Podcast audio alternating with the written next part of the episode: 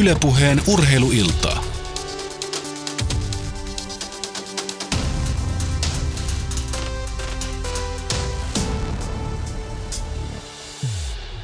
Mitä mainiointa maanantai-iltaa, hyvät kuulijat. Yle Puheen urheilustudiossa Helsingin Pasilassa ovat paikalla Jere Pehkonen ja Johannes Oikarinen. Ja nyt tänä iltana pohdiskellaan erityisesti urheilu- ja liikuntapaikka rakentamista, kuullaan tuoreimpia kuulumisia. Tänään on muurattu Mikkelin uuden monitormiamerinan peruskivi. Mäkärenteen urheilukeskukseen suunnitellaan aika mittavaa laajennusta. Olympiastadionin peruskorjaus on vauhdissa. Tampereen areena valmistuneen muutaman vuoden kuluttua. Helsinkiin suunnitellaan maailman monipuolisinta tapahtuma-areena ja Jyväskylän hippokseille on suunnitteilla merkittävä urheilukeskittymä. Näitä kaikkia käydään tänään läpi, mutta se ei nyt sitten ole ihan kaikki, sillä kyllä meidän täytyy puhua myös peruskorjauksesta, peruskorjauksista ja, ja sen sellaisista asioista, mutta ennen kuin lähdetään ihan puhtaasti tälle tielle, niin sanohan Johannes, mikä tänään puhuttaa urheilussa. Joo, Jouko, kun otit tuollaisen pitkän litania, niin tähän sopii oikeastaan aika hyvin tämmöinen jääkiekko SM Liikan tällainen pelaajavaihtopäivä, koska näitä on nyt aika monen liuta tämmöisiä pelaajamuutoksia. Ja ehkä se kovin kuitenkin tältä päivältä on se, että Oulun kärpät ei jatka Niklas Haakmanin sopimusta. Haakman hyökkäjä pelaaja pelannut MM-kisoissa, NHL, KHL, isoissa liikoissa ja Kärppi yritti nyt uudestaan pelaamaan, mutta tehot 14 ottelua, kaksi maalia ja neljä syöttöpistettä, ne eivät oikein seuralle nyt sitten riittäneet, joten Haakmanin sopimus pistettiin poikki. Tämähän oli koeajalla tähän marraskuun loppuun asti ja sitten Kärpät päätti, että ei jatketa sopimusta. Siellä on paljon hyökkäjiä, muun muassa nyt sitten sairastuvalla ja uutta hankintaa, tämmöistä nimihankintaa ei siellä ainakaan tällä hetkellä suunnitella tai ainakaan kerrota, että tällaista uutta nimimiestä sinne hankittaisiin. No sitten Helsingin IFK hankki sitten puolustukseen lisävahvistuksia, koska siellä on paljon loukkaantumisia. Markus Högström tulee puolustukseen. Tämä ruotsalainen on 27-vuotias, pelasi tällä kaudella Moskovan Spartakissa – alkukauden KHL se 1 plus 7 tehot ja sitten muutamia poissaoloja HPK. No HPKllakin on paljon loukkaantumisia ja tänään sitten tiedotettiin yhdestä uudesta. Hyökkäjä Oula Palve on kuukauden verran pois. Ihan semmoinen hyvä hyökkäyspelaaja Palve HPKssa, mutta nyt sitten on sitten loppu, No melkeinpä tämän loppuvuoden pois sitten riippuu miten palautuu. Ja otetaanpa vähän näitä hiihtourheilukuulumisia Tämä meni vähän synkistelyksi nyt tämä alku tässä, kun on kaikkia sairastumisia ja sopimusten pois potkimisia. Öö, Rukallahan, jos seurasitte Yle Puhetta, hiihtokisoja tai Telkkarin puolta TV2, niin siellä ehkä saatatte nähdä tai kuulla, että Charlotte Kalla, olympiavoittaja, maailmanmestari, tässä kympin perinteisellä todella hitaasti hiihteli niitä viimeisiä metrejä. Siellä on nyt jotain ongelmia elimistön kanssa ja Kalla menee tutkimuksiin näin ollen ensi viikonloppuna Lillehammerissa käytävät maailmankapin kisat jäävät väliin, koska nyt pitää selvittää, että mikä on vikana. 10 kilometrin perinteisen hiihtotavan kisassa Kalla sijalla 75 ja jäi mini, minuuttitolkulla kärjestä. Ja hei, kuitenkin saman mittaisilla matkoilla voittanut olympiakisossa ja kultaa ja maailmanmestaruuksia ja maailmankapin kisoja, niin siinä on ihan miettimistä hänellä, kun MM-kisat odottavat. Palaakohan pikkuhakki muuten IFK? Mielenkiinnolla odotella, että miten tai mitä johtopäätöksiä tästä hänen kärpäturakastaan nyt sitten vedetään, että, että ketä kiinnostuneita on kuitenkin aika kallista pelimiehestä on kysymys, ettei se ihan pikkurahoilla minnekään liikahtele, että kello on tarvetta ja kello on rahaa antaa. Niin, ja, ja tietysti varmaan siinä vaiheessa, kun hän hänenkin uransa on nyt missä haluaa pelata, että kyllähän tota, nuorten maailmanmestari siinä joukkueessa, missä muun muassa oli Jokinen kaiketin. Mm. No, mitä ja ratkaisumaalin tekijä niin, vielä sillä. Mm. Meni muuten pöksyn kautta. Eikö mennytkin? Taisi mennä, joo. joo. joo. Mutta uhrautu, uhrautuvasti kuitenkin. Joo, joo. No mitä sanotte sitten siitä, että Usain Bolt on sopinut harjoittelemansa Dortmundin kanssa? hän, hän, on, hän on vaihtanut sitten suosikki joukkuetta, kenen kanssa haluaa harjoitella. Eikö Manchester United ollut aikaisemmin Joo. Usain Boltilla tämä kiinnostuksen kohde ja silloin yhteen vaiheeseen arvuteltiinkin sitä, että milloin mies tekee jonkun muotoisen sopimuksen ja pelaa jonkun pelikin siellä. Hmm ehkä on kattonut tuota Manun menoa tässä alkukaudella, että ehkä pitää vaihtaa nyt, vaihtaa tuon suosikkiseuraa. Saattaisi olla aika hyvä, mutta tuo joku laita, laitapelaaja juoksemaan sellaista edestakaisesta. Niin, olisi se mielenkiintoista. Koska muuten Jarkko Nieminen pelaa sen avausmatsinsa salibändiliigassa? Jaa. Siitä ei ole kyllä tietoa. Eikö nyt ollut, tota, silloin kun tästä hänen loukkaantumisestaan uutisoitiin, niin silloin taisi olla, että syys- vai lokakuussa tekee ensimmäisen ottelunsa, tai että silloin pääsisi, mm-hmm. pääsisi terveyden kirjoihin, mutta eipä ole kuulunut, että milloin ensimmäiset ja tuo mikä kengänpiirrot vetelee salibändyareenoille. Mutta tota, lähdetään tähän liiku, liikuntapaikka-asiaan. Johannes, älä poistu vielä mihinkään, saat vastata kysymykseen. Tiedätkö, minkä takia, tota, äh, minkä takia Suomessa on esimerkiksi koulujen yhteydessä niin äh, aika pitkälle jokaisessa koulussa, jos olet kiinnittänyt huomiota, niin on koripallokorit. Mm, kyllä, siellähän ne aina on, mutta niissä aika monesti puuttuu ne sukat pois. Niin, mutta minkä takia ne telineet on siellä? No? Sen takia, että laki sanoo, että ne pitää Ai olla. Jaa. Aikanaan nimittäin Koripalloliiton tota, silloinen Munkkinimen yhteiskoulun rehtori ja kansanedustaja sai aikaan lakipäätöksen, jossa jokaiseen suomalaiseen kouluun pitää pistää koritelineet, koska kyseessä on peli, jossa ei tarvita varusteita ja voidaan periaatteessa paljon jaloin pelata.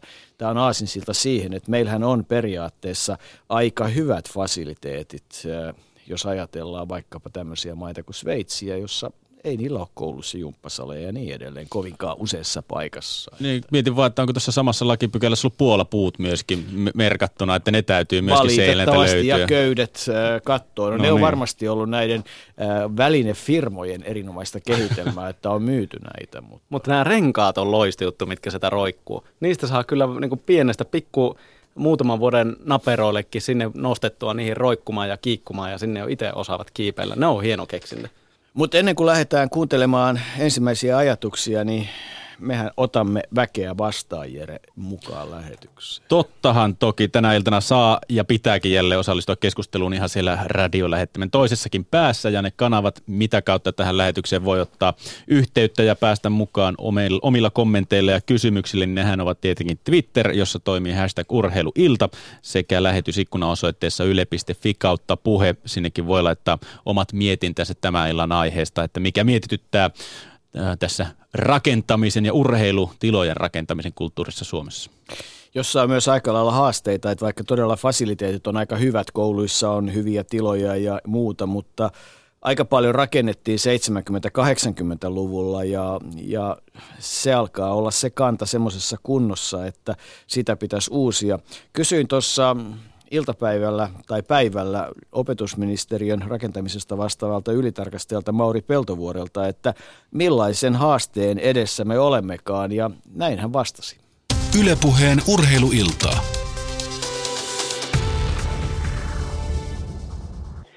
Me ollaan mittavan haasteen edessä, että meillä VTT tässä joku vuosi sitten arvioi tätä peruskorjausvelkaa ja ja se on, se on Suomen liikuntapaikoilla noin 400 miljoonaa euron luokkaa. Ja kun me käytetään peruskorjaukseen meidän laskelmien mukaan noin 100 miljoonaa vuodessa, niin haaste on kova. Ja se on todella näin, että 70- ja 80-luvulla rakennettiin paljon esimerkiksi tämmöisiä kunnallisia ö, pieniä uimahalleja, perusuimahalleja, ja suuri osahan niistä on jo kerran peruskorjattu, mutta siellä alkaa tulla jo toinen, toinen niin kuin aalto vastaan. Että haasteita on aika paljonkin. Varmasti yksi semmoinen kysymys on myös se, että tarpeet pikkuhiljaa vuosien saatossa hiukan muuttuu, että jos sanotaan nyt kauniisti 70-luvun rakennettiin 25 metrin uima-allas, niin se oli sitten niin kuin siinä, mutta tänä päivänä se ei taida enää riittää. Juuri näin, että, että oli se, se 25-metrinen pääallas ja sitten oli lapsille opetusallas ja nykyään uimahallirakentaminen on, on mennyt hiukan sinne niin kuin muuhunkin. Esimerkiksi tämmöinen, tämmöinen kuntoutustoiminta ja terveyttä edistävä liikunta tuo näitä uusia allasohjelmia, muun muassa näitä monitoimialtaita, terapia-altaita ja tämän tyyppisiä. Ja, ja tota, ajatus muutenkin on muuttunut, että, että se, se uimahalli, jos mikä liikuntapaikka on tällainen vauvasta vaariin palveleva ja kaikille pitää sitten löytyä niitä, niitä omia palveluitaan sieltä. Ja tosiaan monet uudet lajit on, on vesijuoksuja, vesijumppia ja kaikkea tällaista. Niin kyllä se muuttaa aina sitten myöskin sitä, sitä infran vaatimusta. Mauri Peltovuori, olet eh, todella pitkään nyt jo seurannut tätä suomalaista urheilurakentamista, liikuntapaikkarakentamista ja myös peruskorjausta. Onko vuodet tullut, tuonut tähän suomalaiseen toimintakulttuuriin viisautta? Se on hyvä kysymys. Jotenkin joskus tuntuu siltä, että me erässä, eräällä tavalla on ehkä vähän niin kuin menetetty jotain ja se tulee mieluumminkin tuolta rakentamisen osaamisen puolelta, että, että tuota, tässä on ollut semmoisia semmoisia aikoja, että välttämättä se rakentamisen laatu ei, ei ole ollut toivotta, toivotun hyvä. Ja sitä varten me, meillähän on tämmöinen pieni määräraha, josta me avustetaan tämmöistä rakentamista palvelevaa ää, tutkimus- ja kehittämistyötä, jolla sitten pyritään saamaan aikaan tämmöisiä suunnittelu- ja rakentamisoppaita, joita tuo Rakennustieto Oy sitten meidän puolesta julkaisee. Ja, ja tota, tässä esimerkiksi takavuosina oli suuri ongelma se, että, että uimahalleihin rakennettiin lattioita, jotka oli liukkaita ja minusta se ei oikein sovi, sovi liikuntapaikalle, että se ei ole niin kuin terveellinen liikunnan harrastamiseen. Isoja hankkeita on, on nähty paljon, niin kuin tässäkin ohjelmassa kuullaan, isoja hankkeita on paljon vireillä. Onko yhteistyö, jos ajatellaan ministeriön ja sen ison rahoittajan kunnan ja sitten tietysti yksityisen välillä, onko se muuttanut muotoaan tässä nyt sanotaan 70-luvulta alkaen? Kyllä varmasti on muuttanut, että, että kun meillä on tällaisia mittavia hankkeita, niin me lähdetään siitä, että hyvissä ajoin tämmöinen hankkeeseen ryhtyvä, oli se taho nyt mikä tahansa, niin on yhteydessä myös meihin Meillä, me tehdään tuota, tiivistä yhteistyötä olympiakomitean olosuhdetyöryhmän kanssa. Ja hän antaa mulle esimerkiksi vuosittain lausunnon näistä, näistä, näistä kansallisesti merkittävistä liikuntapaikkahankkeista, jota mä sitten käytän hyväkseen, kun laadin tuota liikuntapaikkojen rahoitussuunnitelmaa, joka itse asiassa on nyt parhailla ministerillä, ministerillä pöydällä. Ja, ja tuota, Siinä yhteydessä pariin kertaa vuodessa niin istun siellä kokouksessa mukana ja käydään näitä merkittäviä hankkeita läpi ja, ja, ja sitten jos, jos olympiakomitea näkee tarpeelliseksi, niin se ottaa niitä mukaan tälle omalle huippuurheiluhankelistalleen. Ja se on niin kuin tavallaan meilläkin sellainen edellytys, että kun tämmöinen iso hanke syntyy, niin siinä on yhteinen näkemys kaikilla osapuolilla, sillä kunnalla, asianomaisella lajiliitolla tai liitoilla, jos siinä on useampi, olympiakomitealla, meidän aluehallintovirastolla ja sitten loppuviimeksi ministeriöllä siitä, että tämä hanke on kansallisesti merkittävä. Leikitään semmoinen hypoteettinen leikki, Mauri Peltovuori, että tuohon Tuusulantien varteen halutaan nyt vaikka tämmöistä liikunnan monitoimitaloa, siis täysin hypoteettinen hanke, niin, ja, ja nyt se syntyi minun ja kaverin mietteissä. Haluamme viedä sitä eteenpäin. Annapas kolme semmoista hyvää neuvoa, mistä nyt oikeasti pitäisi sitten lähteä, kun tämmöinen erinomainen ajatus syntyy? Siis kyllä ensisijaista on se, että se kunta, jonka alueelle se hanke tulee, niin sen kanssa ruvetaan tiiviiseen yhteistyöhön. Et hankkeethan voi olla sinällään ihan yksityisiäkin, mutta kun meidän liikuntalain mukaan meidän, meidän avustusten näkökulmasta, niin, niin tota, ensisijainen avustuksen saaja on kunta tai kunnan määräämisvallassa oleva yhteisö. Mutta kunta voi olla näissä hankkeissa mukana muullakin tavalla. Voi, voi antaa tontteja, voi, voi tuota, ää, rakentaa kunnallistekniikkaa, ostaa käyttövuoroja ja tällaista. Silloin me nähdään se ihan keskeisenä, että se hanke niin kuin ottaa sen kunnan mukaan siihen jollakin tavalla. Ja sitten tietysti, äh, jos, jos se on tosiaan tämmöinen, että siinä on tämmöisiä huippurheiluelementtejä mukana, niin sitten tietysti asianomaiset lajiliitot, heidän kanssaan on aina hyvä olla yhteydessä. Ja sitten tietysti meidän valtionhallintoon, että jos, jos on halua päästä valtionavustuksen piiriin, niin sitten pitäisi olla yhteydessä ensin meidän aluehallintoon, mutta myös isojen hankkeiden kanssa suoraankin tänne ministeriöön. Ja, ja lähteä niin kuin alusta alkaen viemään näitä hankkeita vähän niin kuin kumppanusajattelulla, ettei ne tulisi sitten sieltä ihan puskan takaa ihan viime vaiheessa. Voiko noin hyvin pelkistäen sanoa, että jos hanke saa valtion rahaa, niin sen jälkeen ei kannattaisi lähettää Brysseliin kovin montaa hakemusta tai toisinpäin? No kyllä se näin on, että avustuksia yhdestä tuutista, tuutista. Ja meillähän on joitakin tämmöisiä isompia hankkeita toteutettu tässä maassa – EU-rahoituksella, mutta ne ei kuitenkaan, ne on ollut tämmöisiä niin kuin seudullisesti merkittäviä, mutta ei, ei kansallisesti merkittäviä. Että meidän lähtökohta näissä, näissä isoissa kansallisesti merkittävissä hankkeissa on se, että tämmöisillä keskeisillä lajeilla olisi Suomessa sellainen, sellainen olosuhde, että pystyttäisiin siellä pitämään kansainvälisen tason arvokilpailuja ja tapahtumia. Ja sitten jos tämmöinen jonkun olosuhteen kohdalla niin kun toteutuu, niin silloin me keskitytään mieluummin sen, niin kuin sen kyseisen hankkeen sitten kehittämiseen. Otetaan nyt esimerkiksi vaikka Lahden hiihtostadion, niin sitä on vuosien mittaan tuota, avustettu erilaisilla avustuksilla, kun sitä on kehitetty, kehitetty nykyaikaisemmaksi. Ja nyt muun muassa näihin tuleviin hiidon MM-kisoihin, niin on tässä viime vuosina sinne myönnetty erilaisia avustuksia nimenomaan rakentamiseen. Mauri Peltovuorin lopuksi pitää varmaan varoittaa, että jos on kovin kiire, niin sitten ei kannata lähteä tämmöisiä liikuntapaikkarakentamishankkeita viemään eteenpäin. Kuulin, että ensimmäisen kerran Lauttasaaren yhteiskoulun Helsingissä palloiluhallin suunnitelmia on käsitelty vuonna 1979 ja ilmeisesti nyt saattaa olla toiveissa, että jonkun vuoden sisään tällainen hanke voisi vaikka toteutua. Eli tarvittaessa sitkeyttä vaaditaan jopa 40 vuoden verran. Näinkö se menee? Kyllä, kyllä tuo on ihan totta. Itse asiassa tämä kyseinen hanke on ollut jo valtionavustushakemuksenakin, mutta he on siirtäneet sitä eteenpäin ja, ja peruneet, peruneet sen parinakin vuonna. Joskus se on näin pitkässä puussa, se on aivan totta. Ja, ja tota, erityisesti tämä tulee kysymykseen yksityisillä hankkeilla, että jos, se, jos sitä hanketta lähdetään viemään vaan sillä valtavalla innostuksella, mikä tietysti ei ole ollenkaan paha, kun urheilusta ja liikunnasta puhutaan, se on hieno juttu. Mutta tuota, kyllä siinä se raha on kuitenkin se suurin puhuja ja jotenkin se pitää varmistaa, että, että tuota, se rahoituspohja näissä hankkeissa saadaan hyvinkin kuntoon.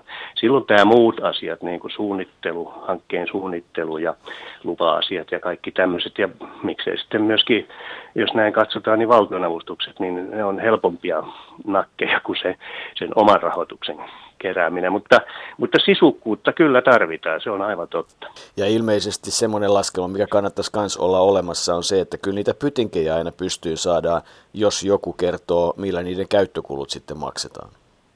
Juuri näin. On hyvä muistaa, että tämmöisestä keskimääräisestä perusliikuntapaikasta, niin, niin saattaa olla jopa niin, että, että tuota, elinkaaren kustannuksista tämä investointi, rakentamisinvestointi on luokkaa 15-25 prosenttia.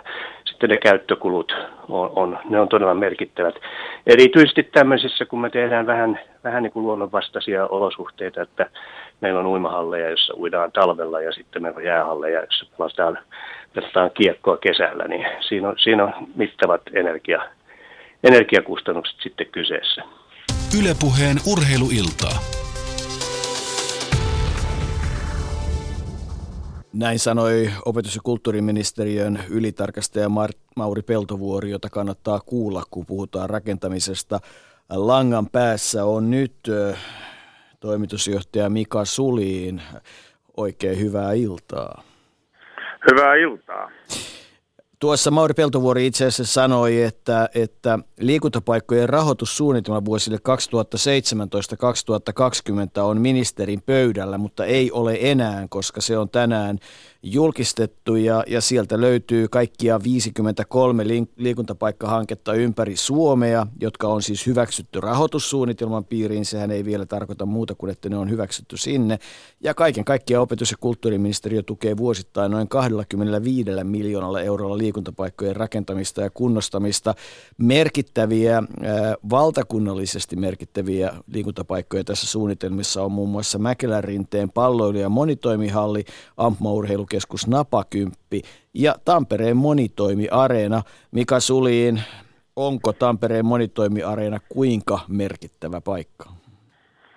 No se on yhtä merkittävää kuin varmaan kaikki muukin. Jokaisella on oma tarkoituksensa. Nehän, äsken Peltovuori hyvin sanoi, nehän koordinoidaan tuota olympiakomiteosta tällä hetkellä nämä kaikki eh, isommat projektit ja, ja tota, yhdessä lajiliittojen ja muiden kanssa. Ja tämä nyt on iso kansallinen hanke, enemmän kuin Tampere. Se on äh, monitoimiareena, mutta siinä on paljon muutakin kuin monitoimiareena. Siinä on paljon liiketoimintaa ja muuta. Se on tämmöinen public-private partnership, äh, mitä esimerkiksi Hollannissa käytetään paljon urheilupaikkarakentamissa, mitä meillä pitäisi olla paljon enemmän. Eli PPP-mallit on hyvin onnistuneita ollut, ollut ratkaisuja näiden rahoituksiin ja sitten näitä ylläpitoja pyörittämiseen. Kerro pikkusen lisää PPP-mallista. No ne on yksi, se on public-private partnership, eli mikä on niin kuin moottoritierakentamisessa ja, ja monissa tunnelihankkeissa on muualla ollut vuosikausia jo, ja, ja urheilupaikkarakentamisessa, niin kuin mainitsin, niin esimerkiksi Hollanti on edelläkävijä ollut tässä, eli silloin on yksityinen raha, julkinen raha, ja sitten koko mallissa on muitakin ansaintalogiikassa kuin pelkästään esimerkiksi urheilupaikka ansaintalogiikka, eli siellä on huoneistoja, hotelleja, liike, tiloja ja muuta, eli silloin sen ja, jakautuu niin rakennuskustannus kuin sitten nämä käyttökustannuksetkin useammalle, useammalle tota, noin kivijalalle. Niin, nämä käyttökustannukset on kyllä mielenkiintoinen asia, koska jos vähän karrikoisi, niin voisi sanoa, että jos joku sanoisi, että kyllä ne käyttökustannukset hoidetaan, niin ei taitaisi kovin kauaa kestää kestää, niin Helsingissä olisi vaikka pikaluisteluhalli tai jotain muuta vastaavaa, mutta että siinä aina, aina puhutaan rakentamiskustannuksista, mutta sitten tämmöinen pikku, pikkuinen nyanssi, kun ne isot kulut, käyttökustannukset tahtoo unohtua. Joo, no sitten tämmöisissä isommissa hankkeissa, katsotaan Hartwell Arena tai Tampereen monitoimiareena, Destination Center tai Hampuri tai muut, niin maailmalla niin pelkästään vuokratuotothan on vaan 15-20 prosenttia ansaintalogiikasta, että ne tulee paljon muista, muista mekanismeista kuin pelkistä vuokrista, ja tämä vaatii sitten taas ihan oman niin tietämyksensä, että miten tämmöinen konsepti rakennetaan tuottavasti, kannattavasti, että se kantaa itsensä sitten vuosien mittaan. Mikä Sulin, olet aika montaa erilaista pytinkiä ollut jollakin tavalla toteuttamassa. Minkälaista, minkälaista matkaa se on ollut? No se on ollut upea matka ensinnäkin alkoi Hartwell Areenasta 96 97 sen pystyi laittamaan liki 30 Euroopassa kaiken kaikkiaan. Ja, ja 10, jotka on ihan alusta loppuun tehty niin kuin suunnittelusta ja rahoituksesta ja, ja konseptoinnista aina ovien avaamiseen. Ja isommat lähinnä oli Praha 500 miljoonaa MM-kisoihin ja Riikat ja sitten oma investointi oli Hampurihalli, joka on tällä hetkellä varmaan Euroopan yksi niin kuin parhaiten pyöriviä monitoimiareenoita. Että siinä on sitten laidasta laittaa isompaa ja pienempää, mutta se on, se on tämä isomman, isomman, isompien rakentaminen. Eli näistä Veltovuori puhuu erittäin hyvää asiaa tästä näistä tota, noin korjausrakentamisesta ja siitä paineesta ja pienemmistä. Nyt puhutaan vaan tämmöisistä 10 000 yli olevista menestyksekkäistä monitoimiareenoista, eli kapeasta sektorista sinällään. Se on ihan totta ja se keskustelu, niin puhutaan eri asioista, mutta, mutta sam- samaa hallipolkua, se vähän on varmaan kuin urheilijan polku, että sinne mahtuu se liikkujan polku ja sinne mahtuu se urheilijan polku, että onhan niillä yhtenäis, yhtenevyyttä tietyllä tavalla, että, että, mutta että se on ihan selvä asia, että se mistä nyt tänään puhutaan, niin nämä on merkittäviä ja isoja hankkeita, mutta onko oppirahoja tullut vuosien saatossa? Tekisitkö jotain toisin tänään kuin alkuvaiheessa? Kyllä, joo, kyllä tota, kyllähän tietenkin Hartvarina, kun silloin Harkimo aloitti ja, ja, ja lähti viemään sitä eteenpäin ja muuta, niin kun me julkaisessa tehtiin sitä käyttöpuolta ja muuta, niin totta kai siinähän opettiin valtavasti. Eihän Euroopassa ollut, se oli ensimmäinen yksityisomistuksella oleva monitoimiarena Euroopassa. Sen jälkeen Hampuri jo vietiin paljon sitä osaamista ja siitä eteenpäin. Sehän kehittyy joka kerta ja nythän Tampere esimerkiksi on nyt, mä kutsun sitä kolmen sukupolven areenaksi, eli ensimmäistä oli Pohjois-Amerikassa, sitten tuli osaamista Eurooppaa, mikä Hartwagenankin kuuluu, ja sitten tulee kolmannen sukupolvi, missä pystytään itse jo viemään suunnittelua, eli tulee vahvasti mukaan e-sportsit ja hologrammitekniikat ja näiden perinteisten urheilulajien lisäksi, ja, ja sitten se, että se ei ole pelkästään huippuurheiluun. Näissä on aina niin kuin, esimerkiksi Tampereella on tuplajäät ja muut, se on niin kuin monen muunkin lajiin kuin jääkiekkoon, taitoluisteluun, myös kaikkiin uusiin lajeihin, kuten e-sportsit ja tietenkin kulttuuritapahtumat. Pakko kysyä tuosta, kun puhuit Mika tuosta niin ansaintalogiikasta, millä sitten saadaan katettua noita käyttökuluja.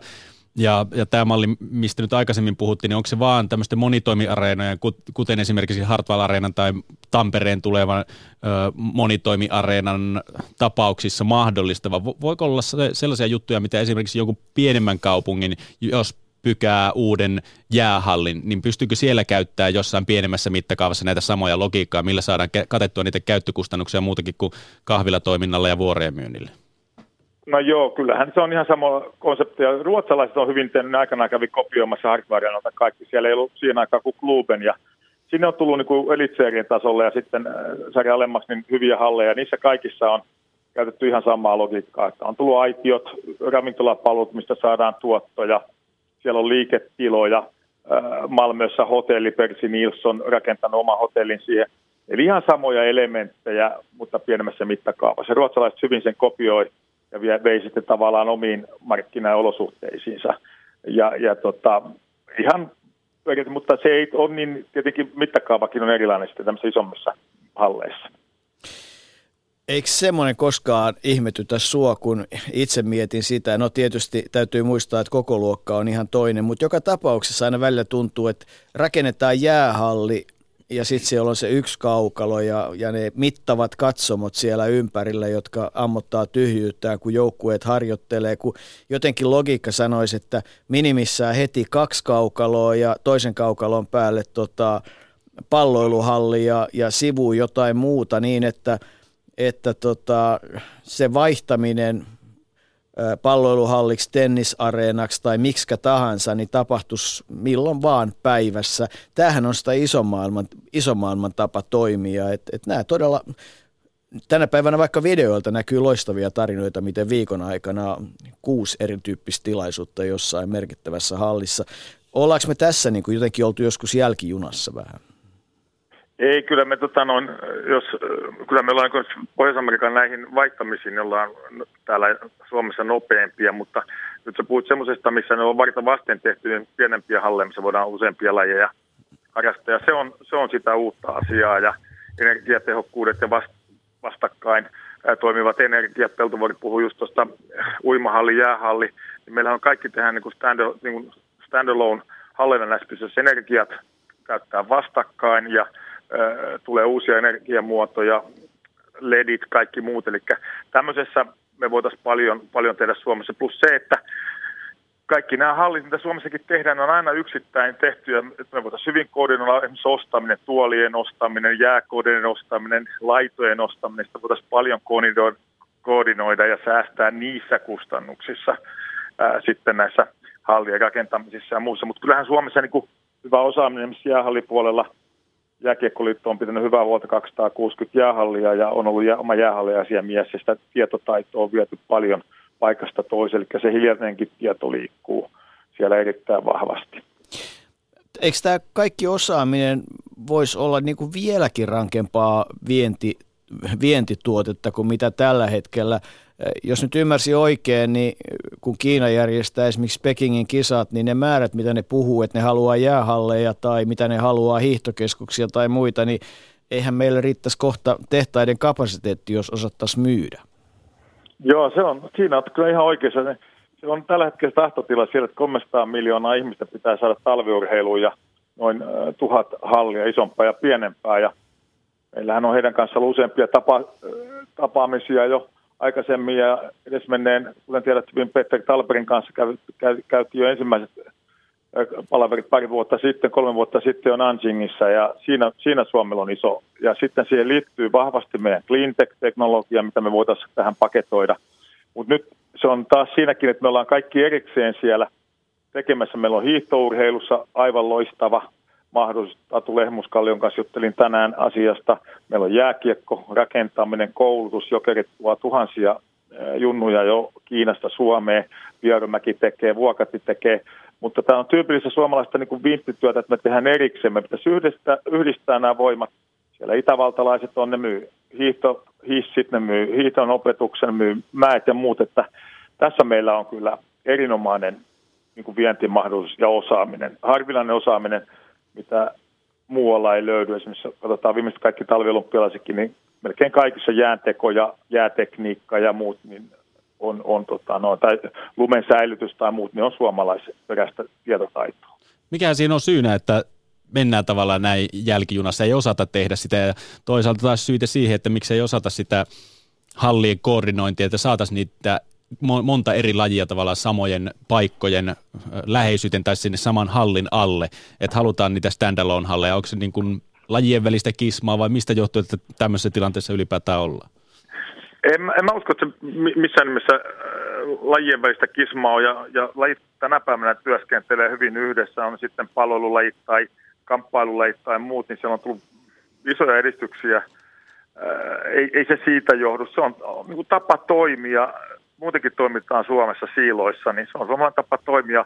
Ei tätä muissakaan maissa tämän tyyppistä niin kuin on vielä yhdistetty, mutta se, että Suomi, tämä on tekemistä tavalla, Suomi niin kuin sen yhdistämällä pystyisi tekemään, ja sitten aina tässä puhutaan tästä meidän suomalaisten myynnistä, niin kyllähän se fakta on, että me ei ole ihan ensimmäisiä siellä myymässä, ja, ja tota, kyllä tässä niin kuin Kiinan suhteen nyt pitää oikeasti, niin kuin on sitten Temmi, Fimbro, kaikki toimijat, yksityiset ja julkiset, niin tässä pitäisi kyllä oikeasti kerätä konsortio tehdä asioita. Siinä meillä on iso mahdollisuus. Mikä suli, palataan nyt ihan Tampereelle ja ihan mielenkiinnosta olisi kiva kuulla ihan konkreettisesti, että, että mitä se Tampere nyt sitten ö, kaiken kaikkiaan tulee meille tarjoamaan. Olin siellä perjantaina ja lauantaina ja kattelin sitä aluetta ja totesin, että yksi tonni siellä tällä hetkellä on, että komeenhan siitä saisi siitä alueesta, mutta tota, mitä se nyt noin niin kuin tulee tarjoamaan? No sehän tarjoaa tota, ensinnäkin E, paljon enemmänkin kuin se monitoimiarena. Se monitoimiarena on siinä tavallaan keskiössä. Eikä tämä on tyypillinen tämmöinen destination center, mistä puhutaan maailmalla. Edmontonin on tällä hetkellä noussut Pohjois-Amerikan edistyksellisiä hienoin vastaava, missä Edmontonissa on hotelli ja kasino ja monitoimiarena ja asuntoja ja toimistoja. Ja tämä vastaavan tyyppinen on, on Tampere, eli monitoimiarena, joka on tota kolmannen polven monitoimiarena, hyvin tekninen kehittynyt, voidaan palastella pienempiin osiin – ja sitten yksi ihan tärkeimpiä asioita on keskustasijainti, eli Pohjois-Amerikan ensimmäisetkin monitoimiarenat, ne kaikki vietiin kaupunkien ulkopuolelle. Ja, tämä nyt on esimerkiksi tässä tapauksessa Tampereen tai radan päällä, kannen päällä, aseman päällä osittain. Ja kokonais Tampereen kehityshankkeista ensimmäinen kolmannes tätä keskustakehitys. Tampereen kaupunki puhuu viiden tähden keskustahankkeesta, niin tämä on ensimmäinen kolmannes sitä – kehityshanketta, eli, eli siinä on kolme tornitaloa kannen päällä, areena, ravintolat, ja Kasinohan teki päätöksen jo sijoittautua tähän samaan kompleksiin, tähän keskusta-areena kannen yhteyteen. No ainakin siis tässä liikuntapaikkojen perustamishankkeiden rahoitussuunnitelmasta areena löytyy, mutta tota, koska toteutuu ja, ja mitä esteitä vielä matkalla on? No siinä on tällä hetkellä niin kuin SRV on, on, joka on voittanut tämän konsortiona, voitti tämän, tämän kilpailun. Siinä oli neuvottelu, missä oli muitakin kilpailijoita ja, ja niin kuin toimis, varatoimitusjohtaja Nieminen on sanonut, niin rahoitusneuvotteluita käydään ja, ja, ja niistä pitäisi sitten kuulua tämän vuoden puolella. 2020 on tavoite avata se jääkekokauteen ja sittenhän on siinä olisi salipädin MM-kisat heti joulukuussa ja Suomi hakee jääkiekon MM-kisoja 21 keväälle, että siinä on muutama iso tapahtuma, mutta täytyy muistaa, että se arkikäyttö on niin tärkeintä. Siellä on kaksi jäätä, siellä on taitoluistelu, siellä on muut tapahtumat, kaksi päävuokralaista, Tappara, Ilves, joiden, joiden tota, niin kuin tilat tällä hetkellä alkaa olemaan tietenkin Suomen vanhin jäähalli edistyksellinen on aikanaan, niin näiden joukkueiden mahdollisuus tehdä jääkiekkoliiketoimintaa on hyvin rajattu noissa tiloissa. Ja sitten tässä on sitä muuta ansaintalogiikkaa hyvin paljon, että siinä on liiketilaa ja kasinoa ja muuta, joka tasapainottaa sitä kokonaisuutta. Plus kävijämääriä, siitä menee 5,5 miljoonaa ihmistä päivittäin läpi tällä hetkellä jo, ja, ja, ja siellä on, siellä on tota 4800 parkkipaikkaa valmiina ja ympäristössä 2000 hotellihuonetta. Se sijainti jo tekee siitä kokonaisuudesta erittäin toimiva.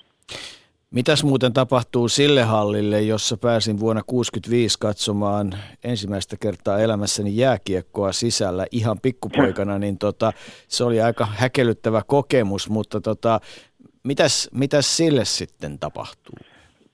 Tampereen kaupungilla on siihen omat suunnitelmat sitten e, muuttaa sitä kokonaisuutta liikunta, liikuntapainotteiseksi koko sitä aluetta. Se on Tampereen kaupungilla on sitten ihan omat, omat suunnitelmat, jotka tukee sitten tätä valtakunnallista muuta e, liikuntaa ja muuta ja muita lajeja, että siellä on sitten eri suunnitelmat. Se on ihan, ihan huikea, huikea, mikä kaupungilla on siihen ensimmäiset, ensimmäiset niin kuin näkemykset, jos se tulee sitten. Mutta tämä on niin kuin enemmän ää, viihde, urheilu, totta kai kaksi jäätä, missä voidaan tehdä monia asioita ja, ja, ja tota noin.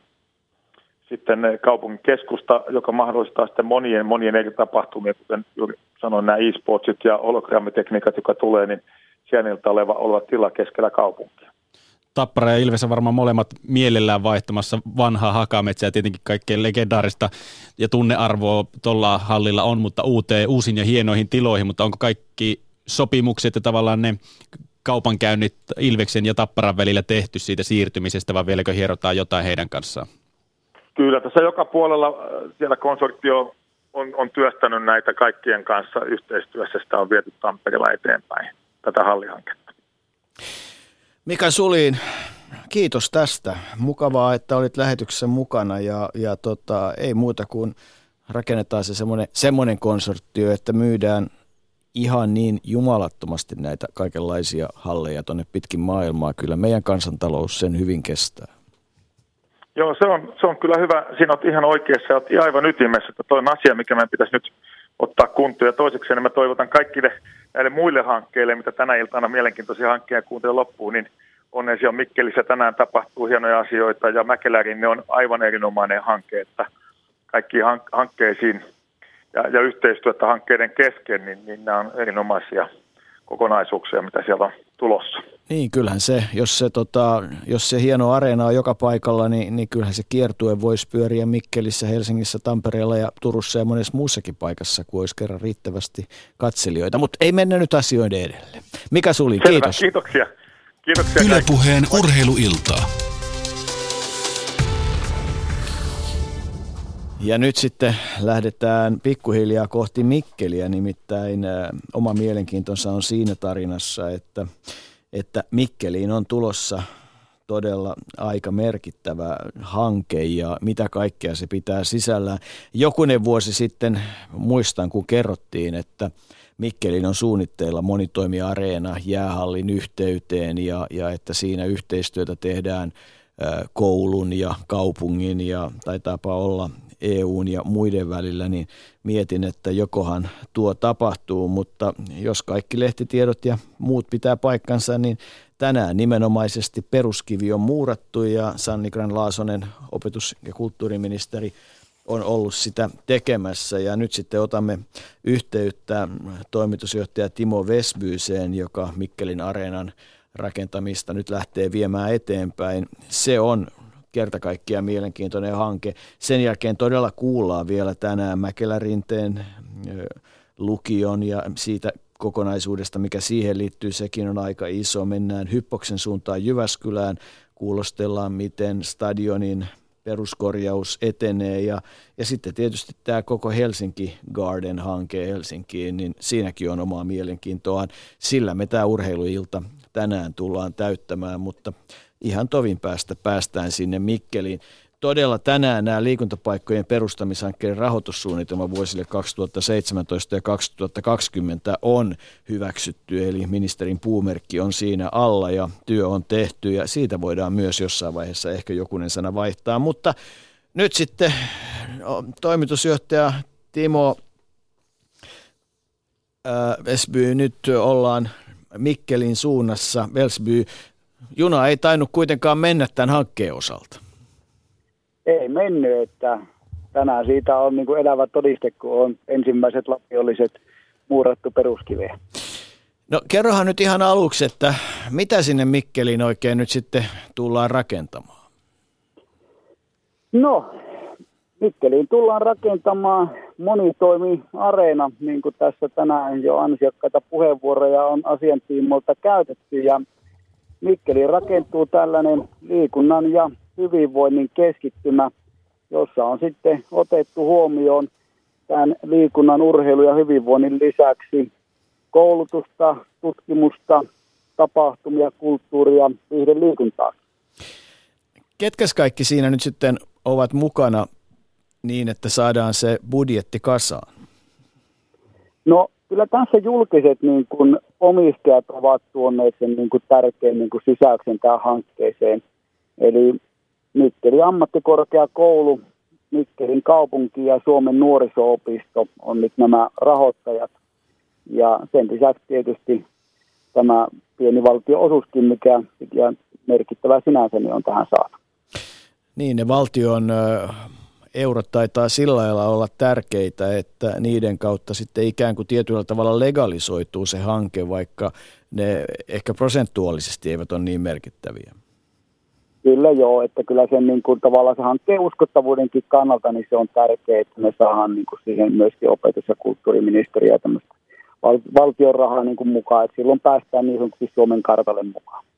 No niin kuin tuossa lähetyksen alussa Mauri Peltovuori totesi, niin, niin ei sen pytingin aikaan saaminen ehkä ihan mahdotonta ole, mutta että siitä kuitenkin kertyy vuosien saatossa joka vuosi, joka kuukausi, joka viikko ja joka päivä erilaisia laskuja, niin miten tämä käyttötalouslaskelmat, mistä se saadaan?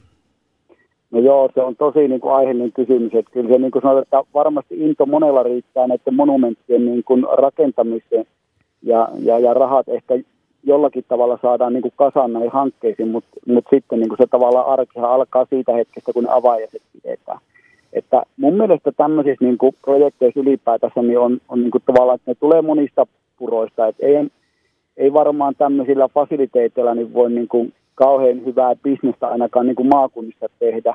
Mutta että tässäkin niin kuin monesta purosta tulee toisaalta siellä niin kuin päivä, päiväaikoja on niin kuin julkiset toimijat, siellä on koulut, opiskelijat, käyttää erilaiset niin kuin järjestöt ja sitten taas illalla niin kuin tulee, tulee seurat ja yksityiset asiakkaat päivällä ehkä firmoja, viikonloppuja, tapahtumia, konsertteja, erilaista niin kuin palvelutoimintaa, niin näistä puroista se tässä tapauksessa tulee koostumaan. Kaskunen tänään sinne päässyt sattuneesta syystä käymään, niin en myöskään tiedä ihan tarkalleen, mutta olenko ymmärtänyt oikein, että siitä, mistä mennään jäähallin sisälle, niin kun toiseen käännytään vasemmalle, niin toiseen oikealle. Miten tämä jäähallin ja tämän hallin käyttäminen yhdessä, sehän voisi tarjota ihan omia mahdollisuuksiaan. Onko se yksi ajatus myös? Kyllä se on yksi niin keskeinen ajatus tässä. Tämä Kalevankankaan urheilualue, johon tämä Saimaan stadiumikin nyt tulee, niin se tosiaan liittyy fyysisesti tähän jäähalliin, jossa Jukurit kotipelinsä pelaa. Eli nyt tässä on, sen lisäksi tässä on vielä niin kuin Suomen nopein niin kuin ravirata tässä, jossa St. Michel ravit muun muassa vuosittain ravi, ravikisat on, niin, ja vielä ympäröivä niin kuin luonto ja, ja nämä niin kuin lenkkeilymaastot, niin tavallaan tästä, tästä nyt valmistuvassa niin kuin rakennuksesta ja tämän stadiumin ja, ja hallin ja tämän jäähallin väliin tuleva tämmöinen yhteinen aula, niin se on niin kuin tavallaan olohuone tälle koko niin kuin alueen liikunnalle. Ahaa, nyt pääsin siis oivallisesti mukaan ajatuksia. Tuli heti mieleen, että kun sinne St. Michel-raveihin parhaimmillaan pärähtää se 30-40 000 ihmistä, niin jopa, jopa erilaiset palvelut lapsiperheille ja, ja muille nälkäisille niin paranee ihan aavistuksen verran. Joo, ja aika montakin aavistusta. Että tavallaan jotenkin tuntuu niin kuin minusta järkevältä, että nämä liikuntafasiliteet niin kuin keskitetään joillekin alueille, koska silloin se on niin kuin just mistä tänäänkin on puhuttu, että toisaalta se käy ylläpitokulu, energiatehokkuus. Tässäkin tapauksessa tullaan tulevaisuudessa hyödyntämään niin kuin jäähallin laudeilmaa tai ainakin sitä niin kuin selvitetään. Ja, ja sitten myöskin se ylläpito, että, että ne samat ihmiset pystyy sitten niin operoimaan niissä kaikissa kiinteistöissä. Niin, eikä tämä Joukon visio mitenkään ennen kuulumaton. Eikö mun mielestä Mikkelin kuninkuusraveissa käytettykin jäähallia nimenomaan jossain määrin tilana kuninkuusravien toiminnassa? Että siellä niin, oli kans, Michelissäkin on joo, käytetty. Joo, kyllä, kyllä. Mutta että, että tuota, lis, niin, niin, tarkoitan vaan, että nyt sinne mahtuu vähän kyllä, enemmän, koska kyllä, sehän kyllä. jää pieneksi ravirata, näin, niin kuin joo. muistetaan Varennen vuodelta. Mm, kyllä, näin, näin on. Mutta mitä se itse halli tulee tarjoamaan? Mitä siellä nyt sitten tota, ö, tullaan mitä lajeja siellä on mahdollisuus tehdä? Joku sanoi, että ihan kaikkea ei, ei osattukaan ehkä ottaa rakennusvaiheessa tai suunnitteluvaiheessa huomioon, vai onko nyt kaikki otettu huomioon? Varmasti ainahan näissä jää sellaisikin, mitä ei tule otettua huomioon, että itse kev- tuossa kevään ja kesäaikana kiersi erilaisia areenoita Suomessa, niin jotenkin siinä tulee sellainen riittämättömyyden tunne, että mä uskon niin kuin vilpittömästi, että jokainen on niin kuin yrittänyt käyttää parasta niin kuin areenaa tai fasiliteettia sinne omaan paikkakunnalle, mutta jokaisesta niin kuin löytyi ne omat juttusa. Mutta kyllä mä nyt sanoisin, että me niin kuin varmasti keskivertoa paremmin tässä niin kuin on, on, on onnistuttu. Et jos ajatellaan sitä liikuntapää edellä, niin, ja mitä niin kuin liikuntaan urheilun, niin, niin en, tietenkin erilaiset pallolajit, lentopallo, sulkapallo, salibändi, sitten yleisurheilu, meillä tulee juoksurata, yleisurheilun suorituspaikat, sen lisäksi tulee voimistelu, telinen voimistelu, ryhmäliikuntaan tilat, kaksi kuntosalia – ja vi, viiden liikuntapuolta meille kiipeilyseenä tulee ja sisäköysiseikkailu ja sitten myöskin niin kuin aktiviteetti, tämmöinen puisto. Että se on niin kuin tavallaan se liikuntaosio, mutta sitten sen lisäksi ammattikorkeakoulun kanssa yhteistyössä tehdään hyvinvointilaboratorio, joka taas sitten niin kuin tarjoaa tämmöisen TSK niin kuin, niin kuin fasiliteetin sitten taas tämmöiseen niin kuin tutkimus- ja opiskelu- ja kehittämistoimintaan – ja, ja sitten tietenkin tämä kaikki niin kuin tapahtuma, kulttuuriviide, konserttipuoli, niin kyllä siinä melkoinen kattaus niin kuin on. Timo Velspyytän otetaan myöhemmin yhteyttä myöskin Helsinki Garden-hankkeen puuhamieheen Timo Everiin. Ja Helsinki Gardenista nyt ainakin on tähän asti tiedossa se, että paljon se on aiheuttanut erimielisyyksiä sekä sen touhukkaiden sitten vastustajien niin osalta ja kaksintaistelua siinä välillä. Kuinka paljon tämä Mikkelin monitoimiareenan projektin kanssa on tullut niitä nurinkurisia puheita, että mitä me Mikkelissä tämmöisellä tehdään. Onko joutunut taistelemaan sellaisten asioiden kanssa? No kyllä joo, että ainahan jos jotain muuta, muuta rakennetta kuin sairaaloita ja tuota, kouluja, niin sitten tuota, alkaa, alkaa tuota, keskustelu näistä. Mutta ja tietysti sitten niin kuin lajit keskenään, että onko nyt varmasti meidän laji huomioitu ja nyt kun kerran rakennetaan, niin, niin, niin on, onko tämä ja tämä huomioitu. Että tietysti totta kai siinä niin kuin kaikkien lajien pitää tulla niin kuin vastaan, että, että tota, tietenkin jotkut, jotkut, joillekin lajeille se sopii paremmin kuin joillekin, mutta kyllä niin kuin, mutta se, niin kuin, se mikä täällä alueella niin kuin vetää, niin kyllä se niin kuin on, on tässä otettu huomioon sitten varmasti sitä kritiikkiä tulee, että onhan tämä niin kuin maakunnan ja kaupungin koko huomioon ottaa, niin onhan tämä valtavan kokoinen niin kuin infra. Ja sitten niin kuin alkaa se epäily, että no riittääkö niin kuin kävijöitä, mutta että mun mielestä se on niin kuin meidän taas sitten tehtävä, jotka siellä häiritään, että niin kuin taas myöskin todistaa, että tämä on niin kuin tarpeellinen hanke ja, ja kun se niin kuin tavallaan niin kuin konkreettisesti liikuttaa mahdollisimman montaa ihmistä, niin sitä kautta myöskin se alueen hyväksyntä sitten tulee minkälaiset tavoitteet siihen on, että jos monitoimiareenan valmistumisen jälkeen joku tulee sanomaan, että täällä ei, ei ole kävijöitä riittävästi, niin mitkä ne teidän omat tavoitteet on siihen, että voitte lyödä mustaa valkoiselta että katso tota lukua, kyllähän täällä porukkaa käy. Että voi hyvillä mieli niitä lukuja esitellä.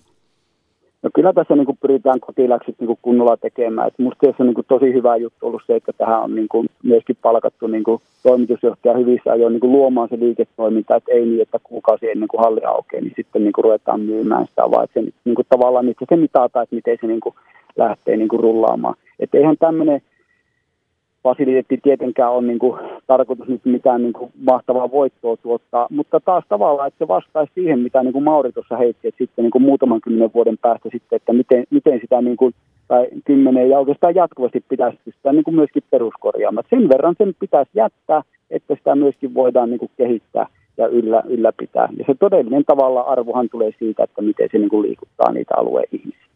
Mikkelihän on perinteisesti ja Etelä-Savon alue, niin tota, tämmöinen suomalaisen liikunnan mahtava keskittymä siinä mielessä, että siellä on jos jonkinlaisia tempauksia ollut paljon. Ja kyllä tämä nyt varmaan sitten eh, Etelä-Savon liikunnalle tai mikä lieneekään organisaation nimi tänään ja kaikille muille tarjoaa niin kuin uusia mahdollisuuksia myös aikamoisiin massatapahtumiin ja tämän tyyppiseen, joka nyt sitten kuitenkin aktiivisessa kaupungissa lienee tärkeintä. Ja tulee mieleen sekin, että jos mun haaveeni, että Mikkeli on joskus maailman melonnan ja soudun pääkaupunki, niin, niin tota, kyllä nekin varmaan sitten varusteille jonkinlaisia tiloja aina välillä tapahtuu, kun 100 000 meloja ympäri maailmaa pärähtää kaupunkiin.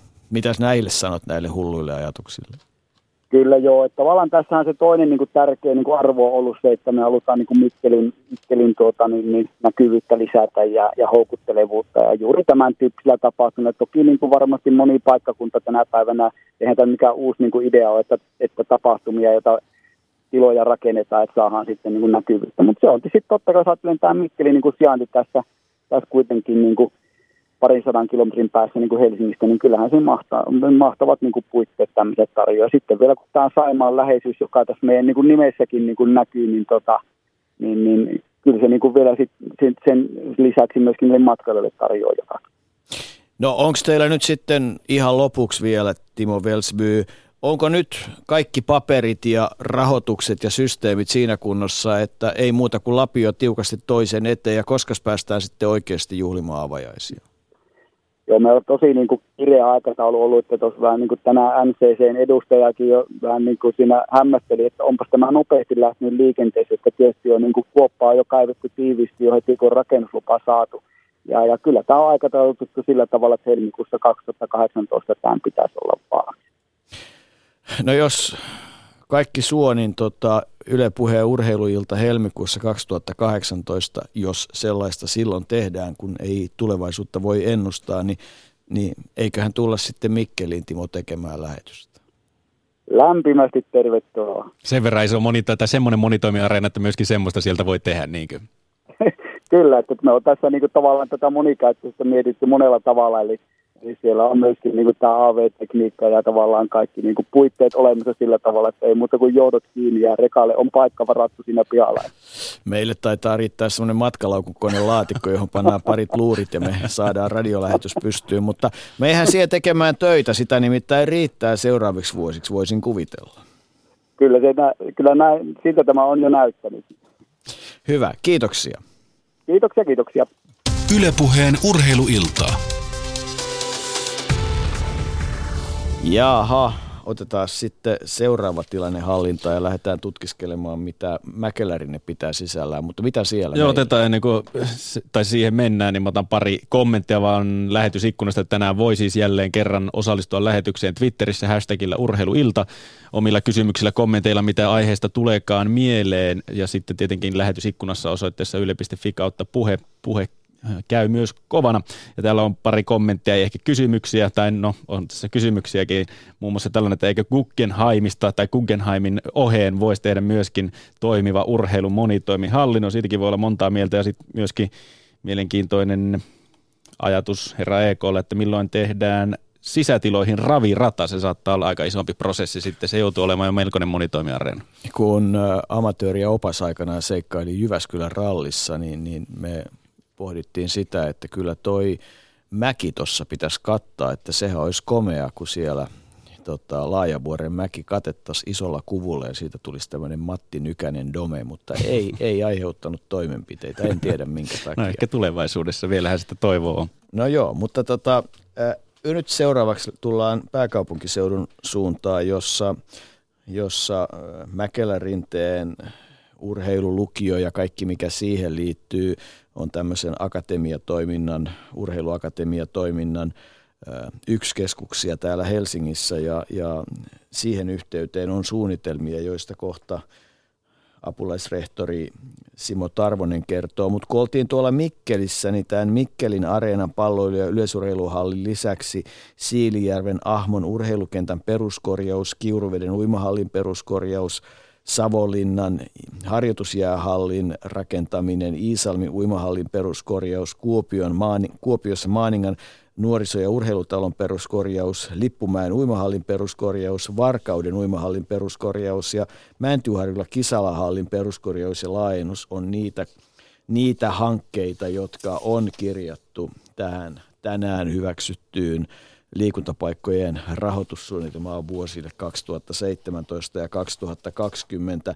Niin kuin siellä myös valtakunnallisena hankkeena on Helsinki pääkaupunkiseudun urheiluakatemia, urheiluhalli, Mäkelärinteen palloilu ja monitoimihalli. Ja varmaan ihan tovin päästä päästään saadaan mukaan äh, Simo Tarvonen, joka siitä hankkeesta meille tietää kaikkein eniten. Eli jos nyt oikein ymmärrän, niin Simo, olet langan päässä. Täällä ollaan. Hyvää iltaa. Hyvää iltaa. Oletko työn parissa ollut vai oletko meitä jo kuunnellut? No, olen kyllä itse asiassa kuunnellut koko erittäin mielenkiintoisen keskustelun ja, ja tota, kiitos tästä. Tämä aihe on hyvä, oikein hyvä. No ota jostain kiinni, mikä korviin on mahdollisesti särähtänyt, kun olet kuunnellut.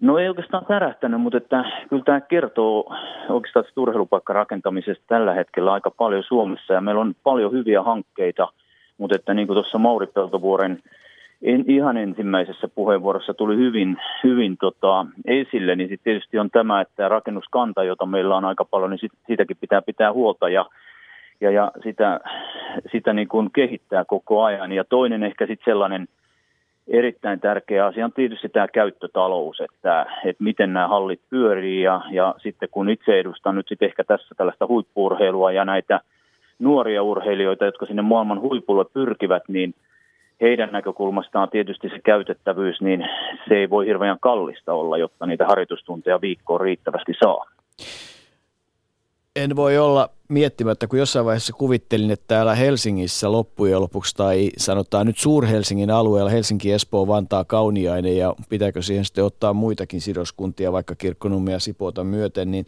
niin tota, Nurmijärveä ja mitä tahansa, niin tuli mieleen, että kyllähän täällä on niin kuin hyvät fasiliteetit urheilla ja – sitten mä muistan, kun joku heristeli päätä ja totesi, että nyt olet kyllä pahasti vialla, että, että nimenomaan tällä alueella nuorilla urheilijoilla koulunkäynnin ja harjoittelun yhdistäminen tarkoittaa päivässä yleensä neljän tunnin matkustamista, niin silloin mä tajusin, että no niin, että jossain Jyväskylä Hippoksen keskittymällä se taitaa olla vähän helpompaa. Ollaanko nyt asian ytimessä? No omalla tavallaan kyllä, että itse asiassa pääkaupunkiseudulla on kyllä eri, erimoisen hyvät harjoittelu- ja urheilu- ja liikuntatilat. Että se, se ei niin kuin musta ole se ongelma, mutta että tietysti se, että väestömäärä on niin suuri, että nämä tilat on ruuhkaiset ja, ja tietyllä tapaa sitä kautta se käytettävyys nimenomaan tällaisten käyttäjäryhmien, kuten huippuurheilijoiden tai huipulla tähtävien nuorten urheilijoiden osalta on haasteellinen, koska hehän niitä tiloja sitten tarvitsee aika paljon per viikko. Ja sitten tietysti liikkuminen pääkaupunkiseudulla on siinä mielessä hidasta, että vaikka välimatkat ei olisi kauhean pitkiä, niin kun liikenne on vähän hitaampaa, niin siihen nopeasti sitä muutama tunti päivässä saattaa uh mennä. No siinä pohjustusta siihen, että, että on kiva kuulla, että mitä sitten tämä nyt tämä teidän äh, hankkeenne oikeastaan pitää sisällään, siis kirjoihin ja kansiin. Se on kirjattu teemalla Urhea Halli, Mäkelärinteen palloilu ja monitoimi halli. Simo Parvonen, mitä kaikkea on suunnitteilla ja mitä pitäisi saada aikaa ja millä aikataululla?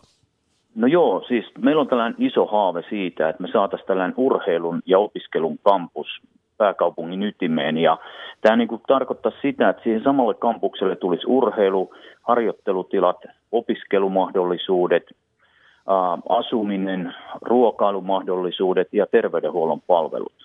Eli aika tällainen perinteinen urheilun opiskelun kampus, mitä aika monesta maasta löytyy. Ja ihan tällaista kokonaisuutta meillä ei puhtaimmillaan Suomessa ole vielä missään, ei ainakaan näissä isommissa kaupungeissa. Ja tämän tyyppiselle ratkaisulle meillä olisi kyllä hirveän iso tarve. Ja tällä kyllä sitten keilattaisiin noista parien haasteista, muun muassa tässä matkustamiseen liittyen, niin aika monta, monta sellaista urheilijan näkökulmasta isoa haastetta. No itse asiassa tähän juuri, tätä juuri ajattelin, että, että kun ajatellaan, että niitä huipulle pyrkiviä urheilijoita voi näihin kasvukeskuksiin ja, ja isoimpiin paikkoihin ja isompiin akatemioihin tulla ympäri Suomen, niin, niin kyllähän tämä niin kuin tavallaan tämän kokonaisuuden löytäminen on sekä turvallisuuskysymys että, että inhimillisesti hyvä kysymys, plus sitten valmennuksen kannalta. Mutta mennään ihan konkretiaan, mitä sinne Mäkelärinteen alueelle, Mäkelärinteen uimahallin ja perinteisen Mäkelärinteen yhteiskoulun yhteyteen pitäisi tulla esimerkiksi urheilijoiden harjoitustilojen osalta? No joo, meillä on kolme sellaista yksikköä, eli on asumistilat, eli tulisi lisää opiskelija-asumista, missä urheilijat voisivat asua huokeasti. Sitten on itse lukion, Mäkelärinteen lukion laajennus, eli siihen joka tapauksessa ruokailu, keittiötila joudutaan laajentamaan ja, ja oppilasmäärää mahdollisesti sitä kautta sitten pystytään myös kasvattamaan.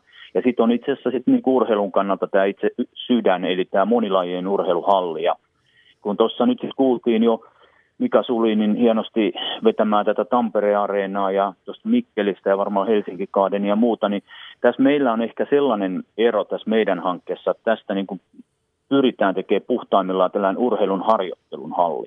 Eli meillä ei niin kuin lähtökohdallisesti ole tavoitteita isojen tapahtumien järjestämiseen, vaan siihen arjen tekemiseen ja harjoitteluun keskittyvä yksikkö.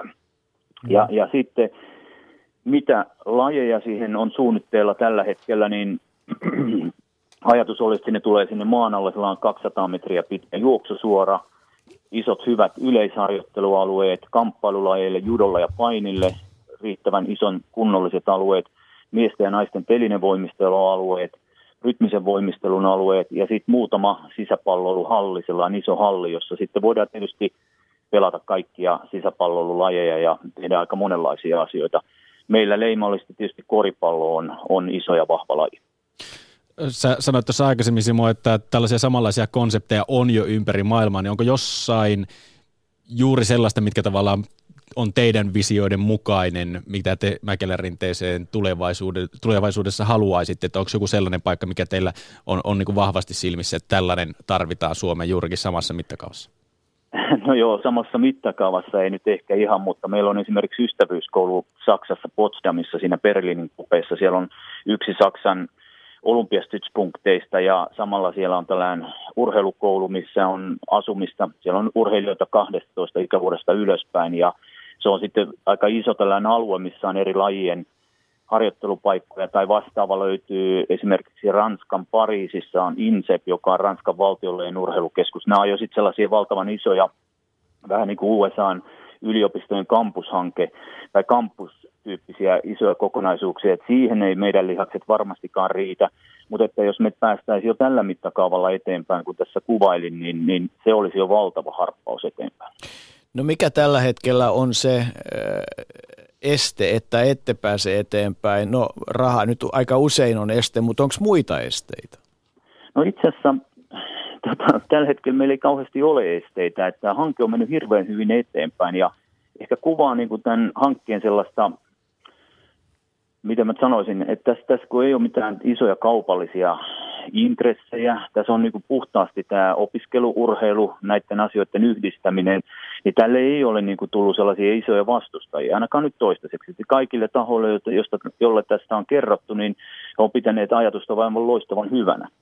Ja nyt meillä on Helsingin kaupunki, joka on valtavan hieno, hyvin mukana tässä, niin meillä on käynnistynyt nyt kaavoitusprosessi ja voi olla, että heti kun kaava on valmis, niin me päästään sitten tekemään suunnittelua ja sitten jossain vaiheessa myöskin sitä rakentamista.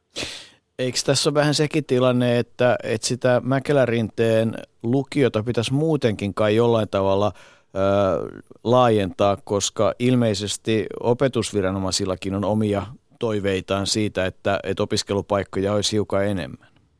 No kyllä juuri näin, eli jo ihan puhtaasti nykyiselläkin opiskelijamäärällä Mäklärinteen keittiötiloja joudutaan laajentaa ja ruokalatiloja, mutta että Helsingin kaupungilla on palveluverkkoselvitys parasta aikaa menossa tai juuri valmistumassa ja, ja sen mukaan lukiolaisten määrä kääntyy taas Helsingin seudulla kasvuun tuossa muutaman vuoden päästä ja lisää lukiopaik- lukiolaisia paikkoja tarvitaan ja yksi mahdollisuus vastata tähän kasvavaan tarpeeseen olisi lisätä Mäkelärinteen lukion oppilasmäärää. Hmm. Auttaisiko se myös tätä hallihanketta jollain tavalla? Kyllä, ehdottomasti. Eli tällä, tätä kautta me saataisiin sitten lisää luokkatilaa, jos tällä hetkellä ei ole nyt pula, mutta sanotaan, että kaikki mahdollinen on käytössä. Ja nimenomaan sitten tämä ruokala, keittiötilojen rakentaminen, joka sitten toimisi kouluaikojen ulkopuolella urheilijoiden ruokalana ja keittiönä. niin se tietenkin sitä kautta edistäisi tätä kokonaisuutta. Tämä ruoka, ruokailuasia on tietysti niin kuin aivan keskeinen urheilijoiden näkökulmasta, niin kuin kaikki me hyvin ymmärretään. Niin, lepo ja, ja, lepo ja ruoka ja harjoittelun kombinaatio, siinähän se aika pitkälle on. Ja nyt jos sitä pääsee kömpimään lepäämään kohtuullisen lähelle ilman tunnin bussimatkaa, niin kyllä mä voin kuvitella, että kun aamulla uimari tulee seitsemältä altaaseen ja on sitä ennen tunnin matkustanut, niin on siinä keho aika kovilla. No kyllä, ja tämä on minusta niinku sellainen keskeinen asia, mihin meidän suomalaisurheilussa pitää kiinnittää huomiota, että meillä käy paljon ulkomailta just urheilukouluja vierailemassa ja, ja toisaalta me käydään tuolla, niin itse asiassa niin kun meillä on hyviä urheilijoita Suomessa, lahjakkaita, tavoitteellisia urheilijoita, meillä on hyviä valmentajia. Meitä on tietysti vähän vähemmän kuin isoissa maissa ylipäätään ihmisiä ja urheilijoita valmentajia, mutta että toi ei ole ehkä niinkään se, missä me hävitään. Mutta se, missä me hävitään merkittävästi on juuri tämä, mistä sanoit, eli tämä päivärytmi. Eli meillä menee valtavasti aikaa ja energiaa tällaiseen vähän ei niin olennaiseen asiaan matkustamiseen. Syödään siellä sun täällä vähän sitä sun tätä. Ja sitten kun puhutaan huippurheilusta, niin nämä on kuitenkin sit sellaisia asioita, jotka nopeasti viikko viikon jälkeen, vuosi vuoden jälkeen tekee sen eron, kun lopulta ollaan samalla linjalla, viivalla lähdössä kilpailuun niin kaikki asiat huippuurheilussa pitäisi olla kouluarvossa noin 10, niin sitten päästään ehkä kilpailemaan mitallista, mutta sitä se ei takaa. Tätä mä yritän, tämä on oikein semmoinen iskostunut päähän, mutta, mutta tota, sanohan vielä, että, että tota, minkä, kuinka nopeasti tarvittaessa, tai kuinka nopeasti, jos kaikki menisi nyt ihan niin kuin Strömsössä, niin teillä olisi siellä valmista? No, sellainen suunnitelma meillä tällä hetkellä on, että kun nyt kaavoitusprosessi on käynnistynyt ja, ja tota, se siinä valmistuu, niin jos kaikki menee hyvin, niin noin puolentoista vuoden päästä me päästäisiin jotain näistä kolmesta yksiköistä rakentamaan. Ja nykyisten arvioiden mukaan tämän kokonaisuuden rakentaminen kestäisi ehkä noin puolitoista vuotta. Että jos nyt oikein hyvin menisi, niin sanotaan, että 2019 ehkä tämä vastaava lähetys jos se tehdään 2018 helmikuussa Mikkelistä, niin 2019 marraskuussa voitaisiin tehdä vaikka Mäkelärinteestä sitten. No järjestätkö tilat? Kyllä varmasti. Hyvä. Tota, Simo Tarvonen, kiitos kun taas olit mukana lähetyksessä ja lykkyä niihin kaikkiin toimiin, mitä sulla on. Tämä Mäkelärinteen lukion apulaisrehtori on yksi osa, mutta kyllä me varmasti siitä akatemia-ohjelmasta vielä joskus väännetään kättä oikein kunnolla. Niin se on erinomainen osa suomalaista huippuurheilua tällä hetkellä.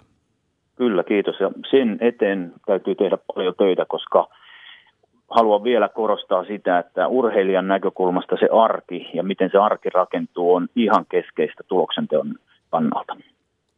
Ylepuheen urheiluiltaa. Siinä Simo Tarvosen loppusanat toimivat hyvänä kannustimena, että, että tehdään oikeanlaista rakentamista. Katsotaan pikkusen muuten näitä Etelä-Suomen aluehallintoviraston liikuntapaikkojen perustamishankkeiden rahoitussuunnitelman kohteita, eli Iitin Vuolenkosken liikuntahalli, Töölön urheilutalon perusparannus, Kivimaan uimahallin peruskorjaus Lahdessa – Orimattilan urheilutalo, uimahalli ja liikuntahalli, Helsingin Kaarela harjoitusjäähalli, Riihimäen palloiluareena, joka varmasti on hieno asia. Riihimäen Kokson muuten joukkue, joka pelaa siis käsipallossa nyt sitten Euroopan kapin lohkovaiheessa tai EFH, EHF sinne varmasti Riihimäelle toivotaan parempia fasiliteetteja. Espoon Matinkylän uimahalli on tietysti yksi semmoinen Hausjärven Ryttylän koulun liikuntasali ja lähialueet. No sitten mennään Lappeenrannan urheilutalon peruskorjaukseen ja Tikkurilan uimahalli, Mylly, Ojan koulu Heinolassa, Nikkilän sydän, liikuntasali ja Töölön kisahallin peruskorjauskin lähtee liikkeelle tämän mukaan ilmeisesti 2019 tai ainakin sinne on varattu jotakin, mutta nyt siirrytään ilmeisesti sitten äh, Keski-Suomen suuntaan. Kari Halinen, oikein hyvää iltaa. Oikein hyvää iltaa täältä lumisesta Keski-Suomesta. Tervetuloa tänne lumiseen Etelä-Suomeen. Ei tuolla, tota, kyllä siellä varmaan kylmä on meilläkin täällä. Kuinka kylmä teille muuten siellä? No ihan täältä helsinkiläisellä ihan riittävän kylmä. Joo. Sieltä tuli. Tota, kerrohan, kuinka merkittävää hanketta sinne Hippoksen alueelle ollaan pykaamassa? Joo, kyllä tämä nyt on sekä niin kuin Jyväskylän kannalta että urheilun ja liikunnan kannalta aika iso, iso hanke. Eli tota, me lasketaan oikeastaan niin kuin hyvinvointi-investointina, niin tämä Hippos on semmoinen reilu 300 miljoonaa ja ihan siihen naapuriin sitten tulee vielä uusi sairaala, joka on, on puoli miljoonaa, niin, niin tota, me tehdään semmoista – kaikkien lisärakennuksille, lisärakentamisoikeuksine ja rakennuksine sellaista miljardin investointia hyvinvointiin, mitä Hippoksen osuus siitä on noin 300 miljoonaa. Me ollaan nyt puhumassa ilmeisesti pääosin jostain ihan muusta kuin huippuurheilusta, kokö? Joo, kyllä tietysti ehkä siinä niin kuin kuvaavaa, että Jyväskylä on, Jyväskylän mainen niin kuin liikuntakaupunkina on aina ollut iso, mutta ehkä se on vähän – vähän matkan varrella hiipunut ja, ja tota, huippuurheilun merkitys on niin kuin erittäin tärkeä, koska täällä kuitenkin on se ainoa liikuntatieteellinen ja täällä on kilpa- ja huippuurheilun keskus.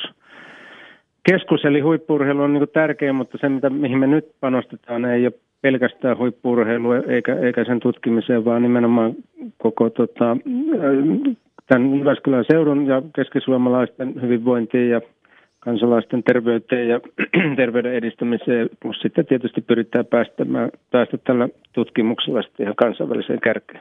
Eikö tuossa aiemmin puhuttiin Mikkeli uudesta monitoimiareenasta Timo Velspyyn kanssa. Timo sanoi, että aina jotain vastakka- vastalauseita tulee, jos ei rakenna kouluja tai sairaaloita, niin te olette väistäneet nämä vasta- vastalauseet sille, että rakennatte sairaala siihen urheilu urheiluareena tai urheilutapahtumapaikan viereen, niin ei tule niitä vastalauseita sitä kohtaa, vai? Kyllä, päätettiin iskeä niin kuin kaksi kärpästä. Se on hyvä. Lätkäisyllä. No itse asiassa siinä on kyllä aika mielenkiintoinen, jos ajatellaan niin kuin liikunnan, kun Jyväskylä todella on siis liikunnan, liikuntatutkimuksen, huippuurheilututkimuksen, liikuntalääketieteen, urheilulääketieteen ja kaiken sen tutkimuksen keskus. Eli siellä toimii sekä kihu että sitten Likes että yliopisto ja liikuntatieteellinen tiedekunta. Ja jos siinä on sairaala, niin, niin kyllähän, me niin, kyllähän meidän haaveissa kai pitäisi olla semmoinen maailman tasolla hyvinkin merkittävä liikuntatieteellinen ja, ja liikunnan ja huippuurheilun tutkimus ynnä muu keskus. Onko se nyt sitten yksi osa tätä visiota? No se on nimenomaan se niin kuin vision sisältö, eli, eli kun me näitä kannattiin ympäri maailmaa, niin aika paljon löytyy keskuksia, jotka on rakentunut tämän liikunnan ympärille ja vielä enemmän keskuksia, jotka on rakentunut sairaalan tai terveydenhoidon ympärille, mutta itse asiassa ei kovin paljon Euroopasta ei oikeastaan yhtään sellaista keskittymää, missä on sekä tämä liikunta että terveyden edistäminen niin kuin samassa paketissa. Jos tietää, mikä on sekä suomalaisten että koko maailman ihmisten tulevaisuus, eli vanhetaan ja kuristutaan ja ikäännytään, niin, niin tota, se on kuitenkin se alue ja se, se tota markkina, joka kasvaa kaikkein nopeimmin maailmassa. No mistä me tila tälle kaikelle löydetään nyt sitten siellä Jyväskylässä? Hippokselta niinkö? No Hippokselle rakennetaan nimenomaan tämän niin kuin liikunnan kärjellä uudet tilat. Eli Hipposhan on vanha lähtenyt jo raviradasta liikkeelle, mutta hevosia ei ole näkynyt enää viimeisiin vuosikymmeniin, mutta tämän, tämän hetken tiloista niin osa on hyvin käyttökelpoisia osa rupeaa olemaan peruskorjauskuntoisia ja osa on sitten purkukuntoisia. Eli Hipposta on rakennettu tämmöisenä postimerkkeinä niin kuin 70-luvulta lähtien ja, ja nyt sitten on tarkoitus niin kuin uudistaa nämä kaikki kerralla, eli, eli rakentaa uusi tämmöinen monitoimiarena, johon tulee sijoittumaan nimenomaan myöskin tämä tutkimuskeskus ja, ja jos, jos tota palloliitto ja Jumala suo, niin saadaan vielä sen areenan päälle tuommoinen täysmittainen jalkapallohalli. Ja sitten, sitten tota, se liimataan kiinni tai rakennetaan yhteen tämän nykyisen synergia-areenan kanssa tämmöisellä kompleksilla, johon tulee hotellia ja, ja palveluita ja, ja tota, ravintoloita. Ja nykyinen, nykyinen jäähalli tai nykyinen areena sitten muutetaan täysin tämmöiseksi midi-areenaksi sisäpalvelukäyttöön. Ja sitten jää yleisurheilulle vielä tuo hipposhalli, joka on, on palvellut siinä käytössä pitkään. Ja vielä sitten ihan uutena tulee vielä uusi voimisteluhalli ja, ja tota siihen motoriikkaharjoittelu. Et käytännössä tilat, nykyiset tilat, niin liikunnan ja hyvinvoinnin tiloja tulee noin 150 000 neliöä. No onko kaikki osapuolet nyt löytänyt toisensa? Joskus aikanaan vitsailtiin, että kun eri tutkimusorganisaatiot hiukan kes- kilpaili keskenään, niin Jyväskylässä saattoi olla maailman tihein juoksumatto keskittymää eri tarkoituksiin ja, ja tota, kun ei niin kuin samalla voinut juosta eri tutkimuksia, niin onko nyt kaikki toimijat tämän osalta löytämässä toisiaan? No esimerkiksi nyt ollaan parasta aikaa, parasta aikaa suunnittelemassa tätä liikuntalaboratoriota yliopiston kanssa, niin heidän nimenomainen toive ja suorastaan vaade on se, että sitä ei saa tehdä pelkästään yliopiston tarpeisiin, vaan sen pitää palvella mahdollisimman laajasti ja mielellään 24 tuntia vuorokaudessa. Että kyllä mä uskon, että toisaalta tämä tosiasia, että kaikilla on rahat vähentynyt, niin se tuo myös, myös tota, pientä pakkoa siihen, että on tehtävä yhteistyötä ja löydettävä niitä yhteisiä, käytettävä järkevästi yhteisiä resursseja ja löydettävä yhteisiä, yhteisiä tota, intressejä. Tai hän siitä syystä joudut tekemään sellaisia kompromisseja, mitä sitten mahdollisesti tulevaisuudessa joutuu harmittelemaan, että kun rahat oli vähissä, niin jouduttiin tekemään tämmöinen ja sen vuoksi sitten ehkä vielä suuremmalla rahalla uudistamaan tai tekemään jotain uutta. No itse en ole tuon, tuon eri, erityisasiantuntija, niin parempi kuin emme tuohon suunnitteluun sanoa, että minkälaisia kompromisseja siellä tehdään. Mutta kyllä lähtökohta on kuitenkin se, että tilat on mahdollisimman monikäyttöisiä. Toki sitten täytyy ottaa ne realiteetit huomioon, että jääkiekko ei nyt ihan futsalisalissa voi pelata ja päinvastoin, että kyllä, kyllä tietysti jos, jossain se monikäyttöisyyden raja tulee sitten vastaan, mutta on paljon sellaisia lajeja, jotka voi hyödyntää toistensa tiloja ja, ja järkevästi niin kuin pienillä modifikaatioilla niin voidaan yksi tila muuntaa toiseen, joko tota materiaalivalinnoilla tai sitten jollain tämmöisellä seinäratkaisulla. No mietitään, kun Yle puheessa pyöritellään kuitenkin semmoinen 60 jääkiekkokierrosta, tai itse asiassa taitaa olla että enemmänkin iltoja vuoden aikana, niin tota, mitä tämä nyt sitten esimerkiksi ihan Jypin kannalta saattaisi tarkoittaa? Ja millä aikataululla, jos kaikki menisi niin kuin Strömsössä, niin kuin täällä on tapana sanoa? No, meillä on tällä hetkellä tilanne, että, että kaava, kaava on tällä hetkellä nähtäville ja jos, ens, jos menee kaikki niin kuin sanoin Strömsössä, niin meillä on käytännössä rakentamisvalmius tuolla 2018 alussa. Ja se tarkoittaa sitä, että monitoimiareena olisi ensimmäinen, joka olisi valmis, niin silloin pyöritään siellä 2020-luvun paikkeilla, ja silloin Jyppi voisi siirtyä sitten uuteen peliareenaan. Se on suurin piirtein saman kokoinen. Mä itse johtanut tuota metroareenaa Espoossa, niin aika lailla saman kokoinen kuin metroareena tällä hetkellä. Eli sinne joku 7-8 tuhatta suurin piirtein sitten pystyisi peliä seuraamaan. Kyllä. No mitä tota, milloin sitten, jos rahat löytyy ja yhtenäisyys, yhteneväisyys ja yhteiset ajatukset löytyy, niin milloin tämä koko kampushanke sitten voisi, tai koko tämä hanke voisi olla niin sanotusti maalissa? No siis se ihan lopullinen valmius on aika paljon kiinni siitä, että kuinka hyvin me pyritään turvaamaan näiden olemassa olevien toimijoiden olosuhteita. Siellähän nyt täytyy muistaa, että Hippos on toimiva kokonaisuus, jossa on yli sata seuraa käyttäjinä, niin ei me voida niitä kaikkia heittää niin kuin pihalle, pihalle yhdellä kertaa, eli, eli tota jaksotuksesta johtuen, niin se saattaa pisimmällään kestää semmoisen viisi vuotta, että 2018 kun pääsee rakentamaan, niin 2023 on kaikki viimeistä, viimeistä tota, liikuntapuistoa myöten valmis. No missä tällä hetkellä on isoin ongelma? Kuka rahoittaa? Kyllä me, Kyllä me tota, tietysti rahaa vaaditaan ja nyt tällä hetkellä ollaan juuri pistämässä tätä tiedonantopyyntöä vireille, koska tämähän on julkinen hanke, niin julkisesti täytyy, täytyy tämä, tota, myös rahoittaa, niin, niin pikkasen tietysti jännittää, että minkälaisia, minkälaisia investoreita sitten löydetään ja, ja minkälaisilla ehdoin. Tämähän on pääosin yksityinen hanke, eli, eli tota, 300 miljoonasta kaupunki sijoittaa vain noin 10 10 prosenttia ja loput tulee yksityiseltä puolta. Että kyllä mä luulen, että se, kyllä se sitten se rahoitus varmaan aika pitkälle on se suuri haaste. Äh, Mutta varmaan teidän nyt on täytynyt jonkinlaista ennakko tutkimusta tehdä tai markkinoita kartottaa. Nyt eletään, ollaan eletty laskusuhdanteessa ja, ja nyt sitten jonkin verran orastas tällä hetkellä ikään kuin taloudessa, mutta, mutta tota, mm, on, minkälaisia signaaleja on kuulunut rahoituspuolelta?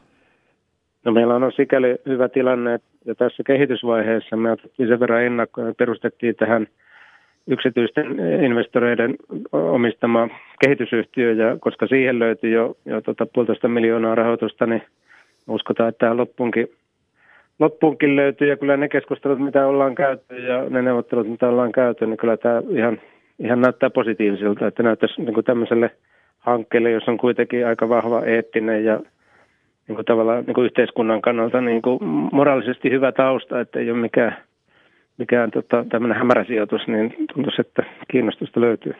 Onko Jyväskylän aluetta tutkittu kuinka, kuinka laajasti, että minkälaiset kasvuodotukset Jyväskylällä on tällä hetkellä alueena, koska tuo on merkittävä hanke ja, ja surkastuvaan paikkaan ei, ei rakentamista kannattaisi tehdä. Mikä, minkälaisia tutkimuksia tältä osin on tehty?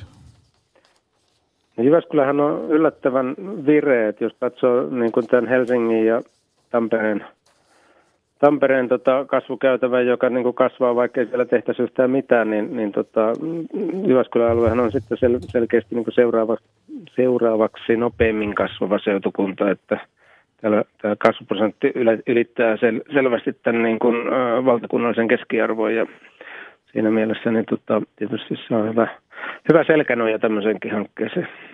Määritteletkö itsesi optimistisesti vai realistiksi? No sanotaan, että kyllä mä semmoinen realisti on, että, että kun on noita halleja tullut tehtyä ja aika monennäköistä vääntöä tässä maailmassa tullut tehtyä, niin, niin tota, et, et, kyllä mä sanoisin, että mä oon semmoinen niin realisti, jolla kuitenkin pää kulkee sillä tavalla pilviä hipoa, että pitää nähdä ainakin mahdollisuuksia. Ja varsinkin tämmöisellä alueella ja tämmöisessä paikassa, niin – niin tämmöisessä liikunta- ja terveyden edistämishankkeessa on mahdollisuuksia keskimääräisesti enemmän kuin muualla. No nyt täytyy sitten todeta, että ei muuta kuin lykkyä hankkeelle Kari Halinen ja toivotaan, että, että siitä Jyväskylästä todella tulee semmoinen kansainvälinen vielä kovempi, sanotaan maailman kovin liikunnan, liikuntatutkimuksen, urheilullisen elämäntavan keskus. Se olisi kyllä hieno asia ja siihen meillä varmasti olisi mahdollisuuksia. Saako tätä slogania lainata? no ei se niin hyvä ollut. Että Älä nyt suos, suos, suosittelen, että puhut Timo Everin kanssa. Sieltä voit saada sitten var- paremmankin sloganin, mutta taidat miehen okay. kuitenkin tuntea. Että. Timolle, Timolle vaan terveisiä. Tulee lähetykseen mukaan tuossa vartin päästä suurin piirtein. No niin, nyt siirrytään Jyväskylästä ihan historian, suomalaisen urheilurakentamisen historian keskipisteeseen ja otetaan kohta yhteys stadioniin. Kiitos Timo. Kiitos. Kari, anteeksi, Kari Halinen. Ylepuheen urheiluiltaa. Sen verran alkaa olla nimiä, että Timot ja Karit ja muutkin menee sekaisin. Mennään sinne Keski-Suomen alueelle, että mitähän me sieltä sitten ollaan, tota, ollaan löytämässä. Ja mihin se sitten Etelä-Suomi ja Lounais-Suomi, Länsi- ja Sisä-Suomi. Ja nyt ollaan aika lähellä, eli Ähtärin liikuntahalli, Pälkäneen liikuntahalli, Seinäjoen jäähallin peruskorjaus, Parkanon kouluhampuksen liikuntahalli, Kuortaneen jäähallin peruskorjaus, Vaasan areena, kilpajäähallin peruskorjaus ja laajennus, Alajärven monitoimihalli, Äänekosken liikuntatalon liikuntahallin peruskorjaus, Kauhavan koulukeskuksen liikuntatilat, Ähtärin Mesikämmenen uimahallin peruskorjaus ja Suolahden jäähalli Äänekoskella on muun muassa niitä tuon alueen hankkeita, joita, jotka tänään on siis liikuntahankkeiden perustamishankkeiden rahoitussuunnitelmaa vuosiksi 2017-2020 kirjattuja, jonka ylitarkastaja Mauri Peltovuori ja opetus- ja kulttuuriministeri Sanni Graan Laasonen ovat allekirjoittaneet, mutta sitten toivotetaan hyvää iltaa Maija Innanen, stadionin toimitusjohtaja. Hyvää iltaa. Äh, oletko pitänyt tänään jo itsestäsi huolta ja päässyt nyt sitten takaisin työn pariin? No kuule, juuri näin tapahtuu, että riisuin tuossa lenkkikengät eteisessä, että nyt on ihan hyvissä voimissa tässä vastaamaan puhelimeen. Stadionin peruskorjaus on tosi mittava hanke. Otetaan ihan alkuun kertaus, milloin ja mitä pitäisi olla, koska se meidän olohuoneen pitäisi olla tältä osin kunnossa siellä Töölörlahden ympäristössä? Joo, kyllä tämä on iso ja mittava hanke. Tähän käynnistyi jo vuonna 2009 ja siitä asti on niin kuin töitä tehty ja tämä on perusparannus- ja uudistushanke. Eli, eli tuota, niin ei korjata vanhaa pelkästään, vaan rakennetaan myös mittavasti uutta. Ja hankesuunnitelman mukaan vuoden 2019 loppuun mennessä, mutta matkan varrellahan sitten saattaa tulla yllätyksiä, eli, eli täytyy tietenkin varautua siihen, että, että vuodet on 2019-2020, mutta sen tietää sitten noin vuonna 2018. Eli ensi vuosi on niin kuin monella tavalla ihan äärimmäisen ratkaiseva vuosi stadionin tulevaisuuden kanssa. Mennään vielä pikkusen taaemmaksi, kun aina joku tulee kysy- kysyneeksi, että minkä ihmeen takia se tota, ää, Jänti ja Lindegrenin luomus on jätetty sinne, miksei pelkkää tornia, että tota, niin mitä, mitä tähän asiaan Maija sanot? No mä sanoisin sillä tavalla, että, että kun me puhutaan Olympiastadionista, niin me puhutaan sekä tulevaisuudesta, nykyisyydestä, että myös historiasta. Et, historiassa on tausta, että jo tuolla on 20-luvulla tai jo ehkä hieman ennen sitä asiaa lähdettiin suomalaisten suurjuoksijoiden, erityisesti Hannes Kolehmaisen innoittamana, innoittamana pohtimaan. Ja vuodeksi 40 hän sitten saatiin olympiakisat, että ensin tämä oli pelkkä niin kuin stadionin rakentaminen, mutta sitten kun saatiin kisat olympiastadionin, koki Suomi teki sitä yhdessä. Sitten niin kuin kaikki tietää, tuli sota ja olympialaiset siirtyi vuoteen 1952 ja sekä niin kuin olympialaiset Helsingin seudulle että koko Suomelle oli oikeastaan tämmöisen niin kuin ensimmäisen globalisaation alku ja kaikki suomalaiset olivat riitirintaan sitä tekemässä ja varmaan jokaisesta perheestä löytyy myös niitä muistoja, jotka sitoo, sitoo Olympiastadion ja olympialaiset siihen lähijoukkoon, joka siinä on. Ja sen jälkeen sitten Suomen jälleenrakennus, se liittyy vahvasti myöskin, myöskin stadioniin ja sitten viime vuosina ää, stadion on muuttunut aika pitkälle ihmisten kohtaus, kohtauspaikaksi, josta haetaan niin kuin iloa ja elämyksiä yhdessä. Eli haetaan niitä sitten viihteen, kulttuurin, urheilun, liikunnan, turismin tai vaikka niin kuin oleilun näkökulmasta. Eli, eli mä näen sillä täällä vähän niin kuin Suomi 100 teemassa, että ennen, nyt ja jälkeen. Eli stadionsäätiön tehtävä on pitää stadi, stadionista huolta ja varmistaa se, että stadion myös säilyisi tuleville sukupolville ja rakentaa sitten niin kuin yhteisöllisyyttä tapahtumatoiminnan ja muun toiminnan myötä myös jatkossa. No silloin kun se suunnitelma julkistettiin ja siinä oli niin kuin otettu huomioon niin, että kyse ei ole muutamasta penkinvaihdosta ja ratamateriaalin vaihdosta ja, ja pikkumaalauksesta, vaan että oikeasti mietittiin uutta käyttötarkoitusta laajasti ja monipuolisesti ja se saatiin rahoitettua, siihen saatiin ikään kuin budjetti, mutta et nyt kellot sanoo, että, että ei välttämättä ole ollutkaan ihan niin helppoa kuin mitä kaikista varotoimista huolimatta kuviteltiin. Mikäs nyt on mennyt niin kuin vaikeaksi tässä asiassa? Se sanotaan niin, että niin kuin kerroin, niin 2009 me aloitettiin tämä työ kuntotutkimuksella ja tulevaisuustyöllä.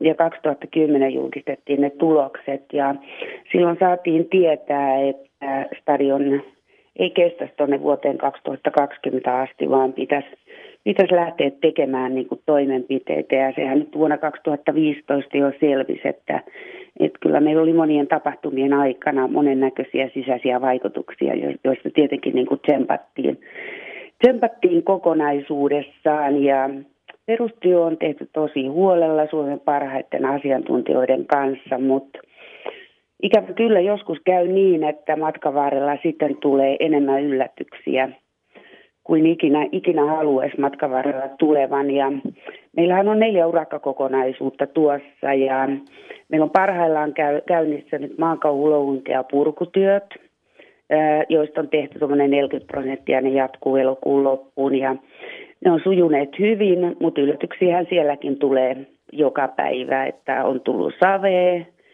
jota on vietty valtavia määriä pois ja kalliokin on liuskeista ja on tuettu asioita asbestiakin on löytynyt ja näin poispäin. Mutta isoin asia on, että et tota niin, vaikka kaikki asiat on tähän mennessä sujuneet budjetin mukaisesti, niin ää, kun meillä oli haussa tämä isoin urakka, eli rakennustekninen projektijohtourakka, ää, jota tämmöisissä hankintaklinikoissa yhdessä näiden urakoitsijaehdokkaiden kanssa vuosi vuosi, vuosi tuota, niin suunniteltiin ja käytettiin tämmöisiä allianssityyppisiä menetelmiäkin, niin sellainen, että eipä sitä osannut tätä markkinoiden kuumentumista tietää. Eli jos vuosi aikaisemmin olisi pistetty käyntiin, niin huomattavasti halvemmaksi olisi tullut. Eli toinen iso syy näiden urakkatarjousten hinnan nousuun on markkinoiden kuumentuminen ja tarjoushintaindeksin nouseminen – ja sitten toinen syy on se, että aikoinaan yhdessä päättäjien kanssa tehtiin päätös siltä, että minimoidaan tämmöiset näköesteiset paikat stadionilta.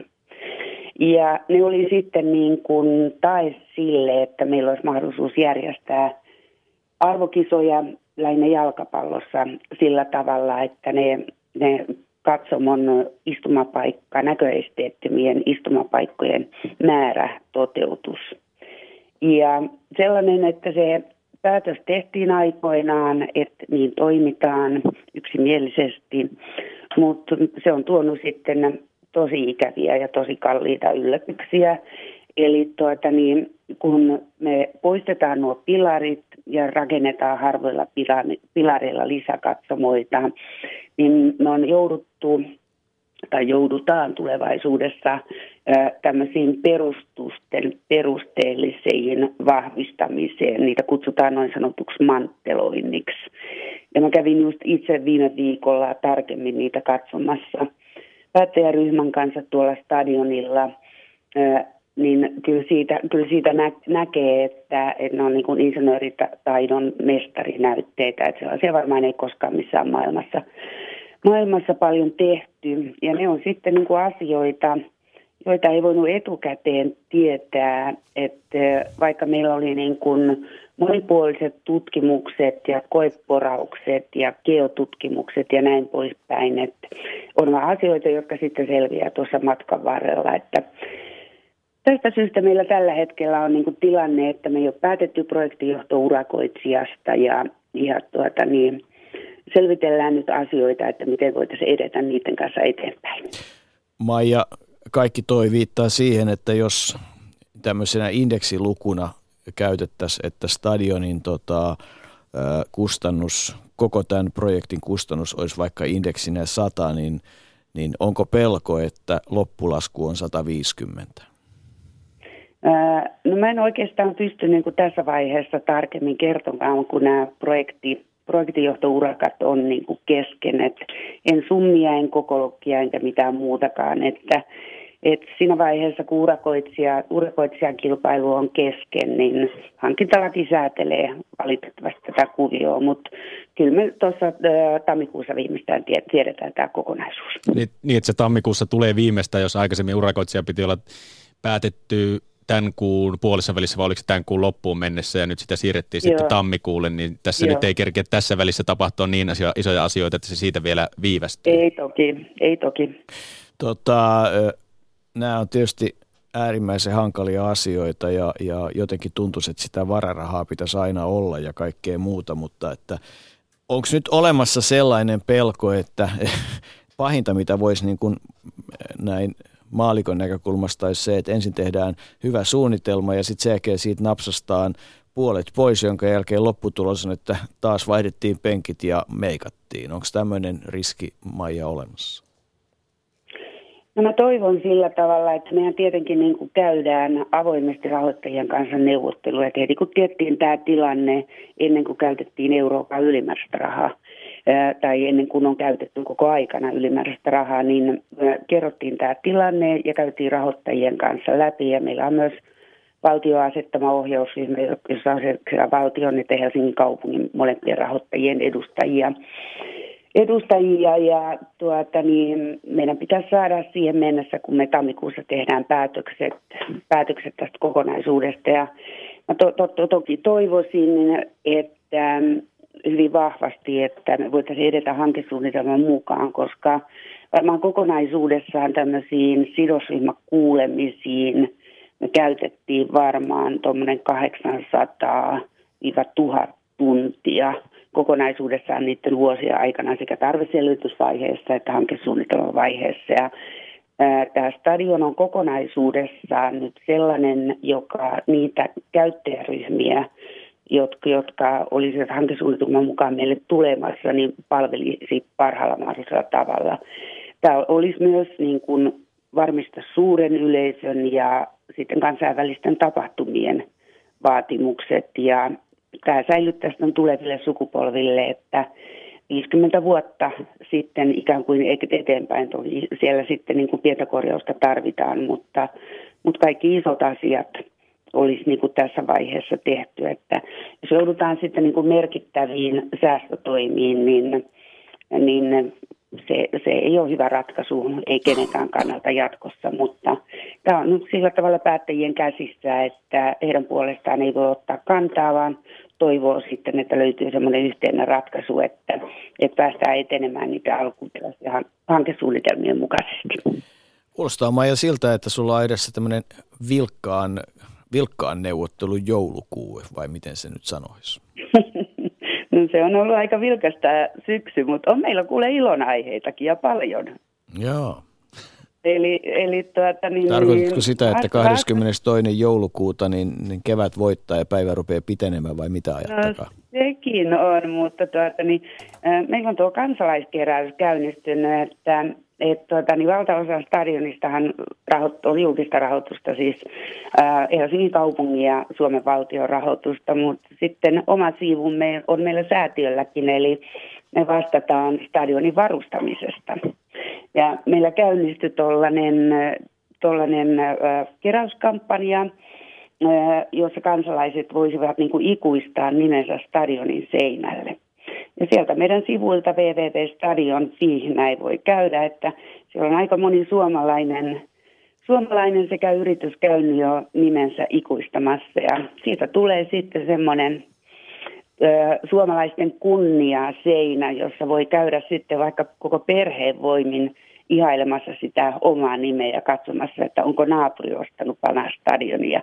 Se tulee tuonne pohjoisen puolelle uudelle tämmöiselle pihalle, pihalle mihin on sitten niin turistilla myös vapaa pääsy. Ja sen jälkeen vielä kotia ihmettelemään, mikäli on palan stadionia ostanut penkkien muodossa, jos niistä askarellut uuden stadionipenkin kotiin. Niillä ei vielä kuitenkaan stadionia tota, rakenneta, mutta Elena se oli ihan mukava. Maija Innanen, kiitos mukanaolosta ja lykkyä neuvotteluihin. Kiitoksia paljon. Ylepuheen urheiluiltaa. Ja jotta ei menisi helpommaksi, niin ruvetaan kuulostelemaan sitä, että syntyykö Helsinki Garden vai eikö synny. Tovin kuluttua toivottavasti saadaan langan päähän äh, tuon hankkeen puuhamies ja monessa mukana oleva Timo Everi. Ja, ja niin kuin todettu, niin, niin äh, opetus- ja kulttuuriministeri Sanni Gran Laasonen on hyväksynyt tänään liikuntapaikkojen rahoitussuunnitelman vuosille 2017-2020. Tämä tuli mukavana yllätyksenä pyytämättä sen jälkeen, kun oli pohdittu, että ruvetaan keskustelemaan urheilupaikkarakentamisesta.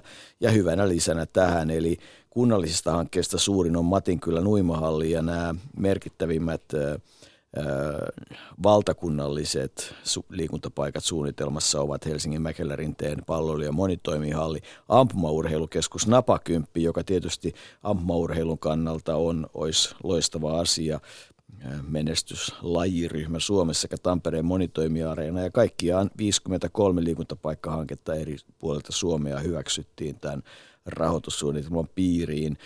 tietysti yksityinen raha ja kunnat ovat niitä valtavia rahoittajia ja ennen kaikkea sitten kun puhutaan käyttökustannuksista, niin kunnat, mutta opetus- ja kulttuuriministeriö tukee vuosittain yli 25 miljoonalla eurolla liikuntapaikkojen rakentamista ja kunnostamista ja, ja se on tietysti sen lisäksi, että se on rahaa, niin, niin se on varmasti semmoinen leimasin, jonka avulla aika moni hanke voi todeta, että pystyvät tai että se hanke on ikään kuin – saanut semmoisen julkisen hyväksymisen leiman, mutta nyt kuulostellaan Helsinki Garden ja, ja mitä kaikkea siihen liittyy. Oikein hyvää iltaa, Timo Everi. Hyvää iltaa. Me ollaan nyt reilu puolitoista tuntia puhuttu erilaisista suomalaisista hankkeista ja myös peruskorjauksesta oltu seikkailemassa Tampereella ja Mikkelissä, puhuttu Mäkelän rinteestä, käyty Jyväskylässä, pohdiskeltu stadionia ja, ja nyt sitten pohditaan sitä hanketta, josta paljon on puhuttu. Missä mennään tällä hetkellä Helsinki Garden hankkeen kanssa? No, kiitos kysymästä. Joka päivä ollaan askel pidemmällä. Ehkä niin kaksi, kolme isoa toimintalinjaa tällä hetkellä yhtä aikaa käynnissä.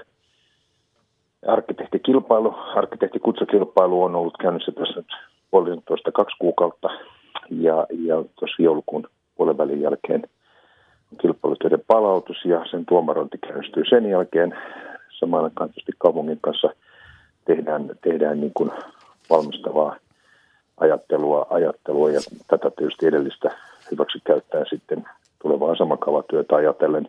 Ja sitten samaan aikaan hankkeen tämmöinen rakenteellinen suunnittelu, siis rakennesuunnittelu, geosuunnittelu, sähkösuunnittelu, varsinkin energiasuunnittelu – paloturvallisuus ja moni muu tämmöinen valmistava suunnittelu on aika, viedään eteenpäin, eteenpäin niin kuin päivittäin valmistelevaa työtä. kuinka pitkässä on se päivä, että, että pääsisi ihailemaan uutta Gardenia parhaimmillaan ja pahimmillaan? No pahimmillaan osataan sanoa, että ei ikinä, mutta tässä parhaimmillaan. No ainakin se alkaa nyt sitten tästä arkkitehtikilpailun töiden ihastelusta, joka tapahtuu tuossa ennen joulua Tuultanen laittamaan näytteelle tuohon Sanomatalon mediatorille, että siitä voi aloittaa niin keskustelua siitä, että minkälaista ja minkä näköistä ja minkä oloista, mutta että siitä sitten eteenpäin, eteenpäin niin, niin kuin tällaisissa hankkeissa usein, niin kaikki aikataulut, joita esitetään, niin sen kai mistä tietää ainakin se on väärä, kun siitä jonkun luvun sanoo. Mutta tuota, rakentaminen vie kaksi, kaksi puoli vuotta hyvinkin on mulle annettu käsitys ja siihen väliin sitten mahtuu kaikenlaista muuta aikaa. Että kyllä tässä vielä hyvin ehtii käydä kadulla muutaman vuoden. Mikä siellä on käydessä? Siellä on tunnelmallinen paikka, mutta, mutta eiköhän tämä hanke ole kuitenkin jotain muuta kuin vaan IFK on kotihalli? No tämä on erittäin paljon muutakin kuin IFK kotihalli ja, ja jääurheilun, stadilaisen jääurheilun kotihalli. Et, et, et, paitsi, niin kuin, paitsi urheilun, kilpaurheilun ja huippurheilun, niin myöskin arjen urheilun ja aktiivisen liikunnan pohja on niin tietysti sitä hanke on mitä suuremmassa määrin. Mutta sen lisäksi myöskin tämmöinen, jos näin voi sanoa, niin kuin helsinkiläisittäin tai töölöläisittäin myöskin niin kuin muita arjen palveluita ja iloja – tarjoava kokonaisuus. Että siitähän, siitähän tietysti tässä on erittäin paljon kysymys. Ihan semmoinen käytännön kysymys, niin onko meillä nyt jo selkeästi selvyys, ihan niin kuin faktinen selvyys, että, että jos Garden toteutuu, niin mihin se toteutuu? No, kyllä meillä ainakin aika pitkällä asian kanssa ollaan, koska Helsingin kaupungin hallitushan myös tuossa kesäkuussa ennen, ennen kesää tontinvarauksen tähän Nuudensölden kadun varteen ikään kuin sille alueelle, joka rajoittuu urheilukadun ja pohjoisen stadion tien väliin. Ja, ja osin maan päällisenä ja osin, osin maanalaisena rakennusoikeutena. Ja siihen tehdään tällä hetkellä sitä suunnittelua, jota nämä viisi, viisi niin kuin suomalaista huipputoimista tällä hetkellä tekee. Onko tämä arkkitehtitoimisto ö, kansallinen vai kansainvälinen? Kansallinen. Tai sanotaan kansainvälinen siinä, mitä kaikki nämä kaikki nämä toimijat on kyllä kansainvälisen tason toimistoja, mutta siinä on kaikki suomalaisia toimistoja.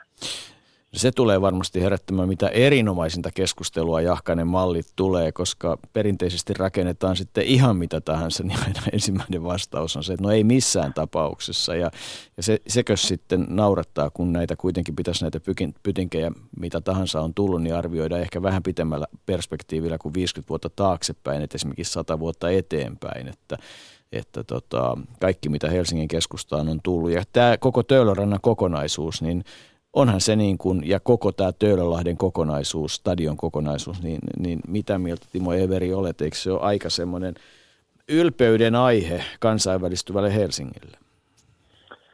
No kyllä mä oon kovasti sitä mieltä, että se on, että, että Olympiastadion hanke itsessään koko sen muu niin kuin alueen, jos, jos mietitään sitä, ehkä voidaan, voidaan lähteä niin kuin itelämmästäkin Töölönlahtea liikkeelle – musiikkitaloneen, Finlandia-taloneen, kansallisopera. Sitten tullaan yli Helsingin kadu, kisahalli, koko se, koko se alue, siinä ympärillä Olympiastadion tietenkin, ja, ja sitten koko tämä Fudis-alue alue siinä uimastadikka siellä itäpuolella. Ja, ja sitten tietysti niin kuin Nuorisoiden kadun jäähalli ja, ja nyt siihen rakentuva kokonaisuus, niin Maija Iinanen on käyttänyt erityisen paljon tämmöistä termiä kuin olympiapuisto. Ja, ja, ja se on aina välillä niin kuin unohtunut tämmöisenä terminologisena nimenä ja toivon, että nämä kaikki niin kuin yhdessä niin tuottaa entistä suuremman ilon tälle ja, ja niin kuin katteen tälle, tälle niin kuin hienolle nimelle mm. alueesta.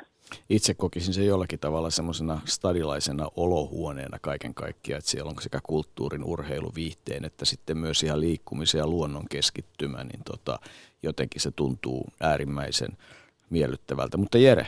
Niin kuin sanoit tuossa, mainitsit myöskin jalkapallo siinä Töölön ympäristön aluesuunnittelussa, niin nyt alkukesästä tuli myöskin HJKlta ilmoitus ja myöskin Jalkapalloliitolta, että he ovat halukkaita Töölön jalkapallostadionia laajentamaan. Ja noissa puheissa HJKn toimitusjohtaja Aki Riihilahti sanoikin, että heillä ei ole mitään tarkoitusta tämän laajennuksen yhteydessä tavalla olla torppaamassa Helsinki Garden-hanketta ja tulla tavallaan samalla, samalle markkinalle ja samo, samoille jutuille, mitä Helsinki Gardenissa mahdollisesti tapahtuu, niin kuinka paljon te olette käynyt HJK ja Aki Riihilahden ja näiden instanssien kanssa neuvotteluita, että mitä, miten mahdollisesti Helsinki Garden tukisi tätä Töölön jalkapallostadionin laajennusta ja se, sitä lopputulosta, mikäli se, se tulee valmistumaan jossain vaiheessa? No kyllä me on käyty keskustelua tietysti ihan hyvässä hengessä ja tunn, kun tietysti muutenkin tunnetaan ja, ja niin kuin Akikin on sanonut, niin aika vaikea tässä on nähdä, että tässä olisi jotain erityistä sellaista kilpailuasetelmaa ehkä pikemminkin tukevaa, toisiaan tukevaa palvelurakenteeltaan tukevaa toimintaa. Hän on niin kuin kaikkia niitä suunnitelmia tietysti nähnyt, mutta se käsitys, minkä mä olen saanut, minkälaisia ajatuksia heillä on sen stadionin kehittämisestä, niin, niin ne kuulostaa mun mielestä vain ihan oikein tyyppisiltä asioilta, että vaikka siinä on mitään muuta sanoa tässä kohtaa, mutta ettei niin kuin varmaan löytyy, varmaan löytyy hyvät ratkaisut asiassa.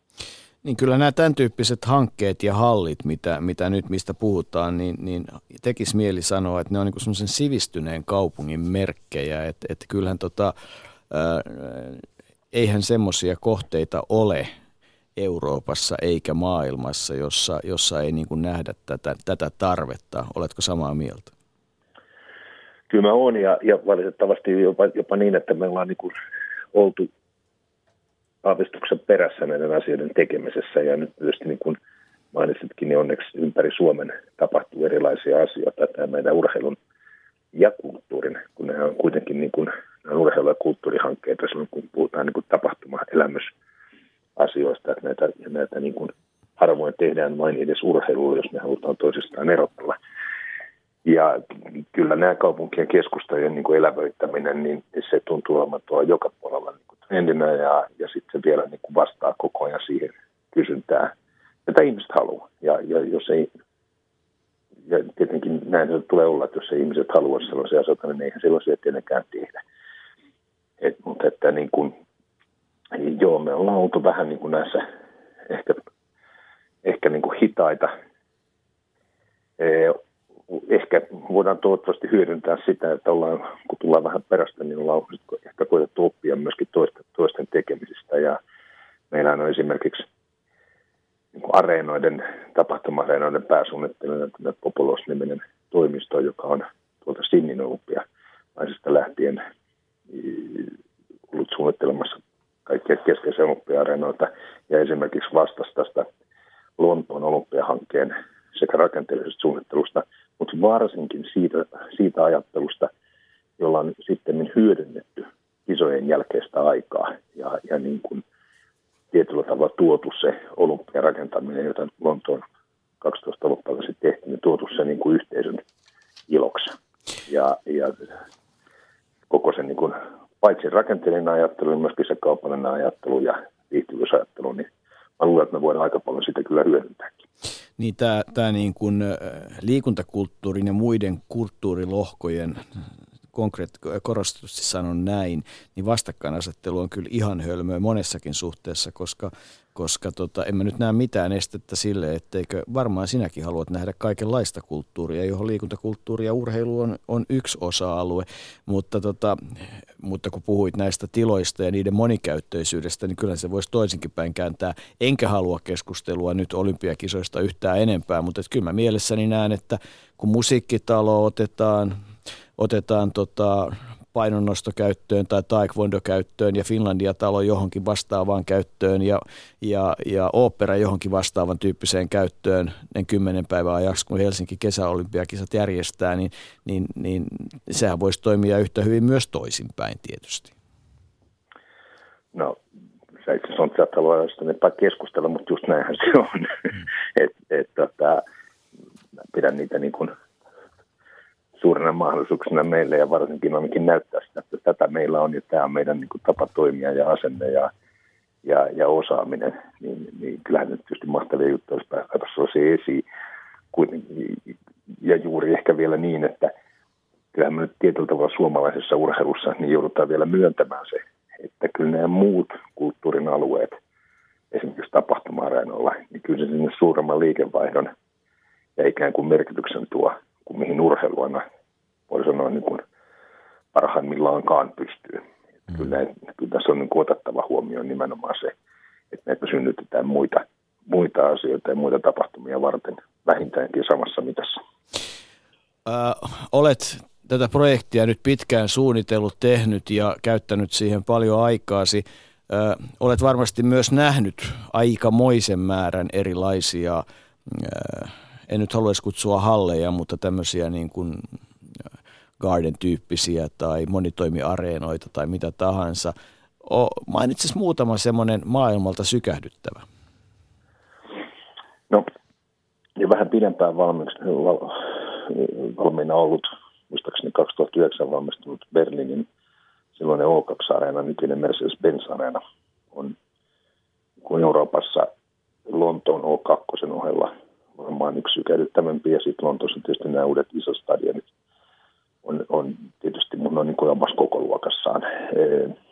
Euroopasta niin kuin se, miten Wimbledonia on kehitetty viimeisten kymmenen vuoden aikana on niin kuin itsessään merkittävä peruskorjaus ja modernisointihanke ollut. Sitten tuolta maailmalta mutta tulee mieleen just tänä syksynä valmistunut Edmonton Oilersin ikään kuin Oilersin, se on tietysti montaa muutakin asiaa varten, mutta se oli tämmöinen Revitalizing Downtown-hanke Edmontonissa, niin se on hyvin paljon samantyyppinen konsepti, eh, jos ei suoraan yksi yhteen kuin mitä Gardenissa on, pikkusen ehkä niillä niin kuin kanadalaisilla virityksillä, siinä on 12 000 auton parkkihalli ja niin poispäin. ja, ja nyt eh, just valmistunut Las Vegasin arena, johon tulee uusi jenginkin ensi vuonna pelaamaan, niin se on ehkä yksi niin kuin sit tuoreimmista. Hmm.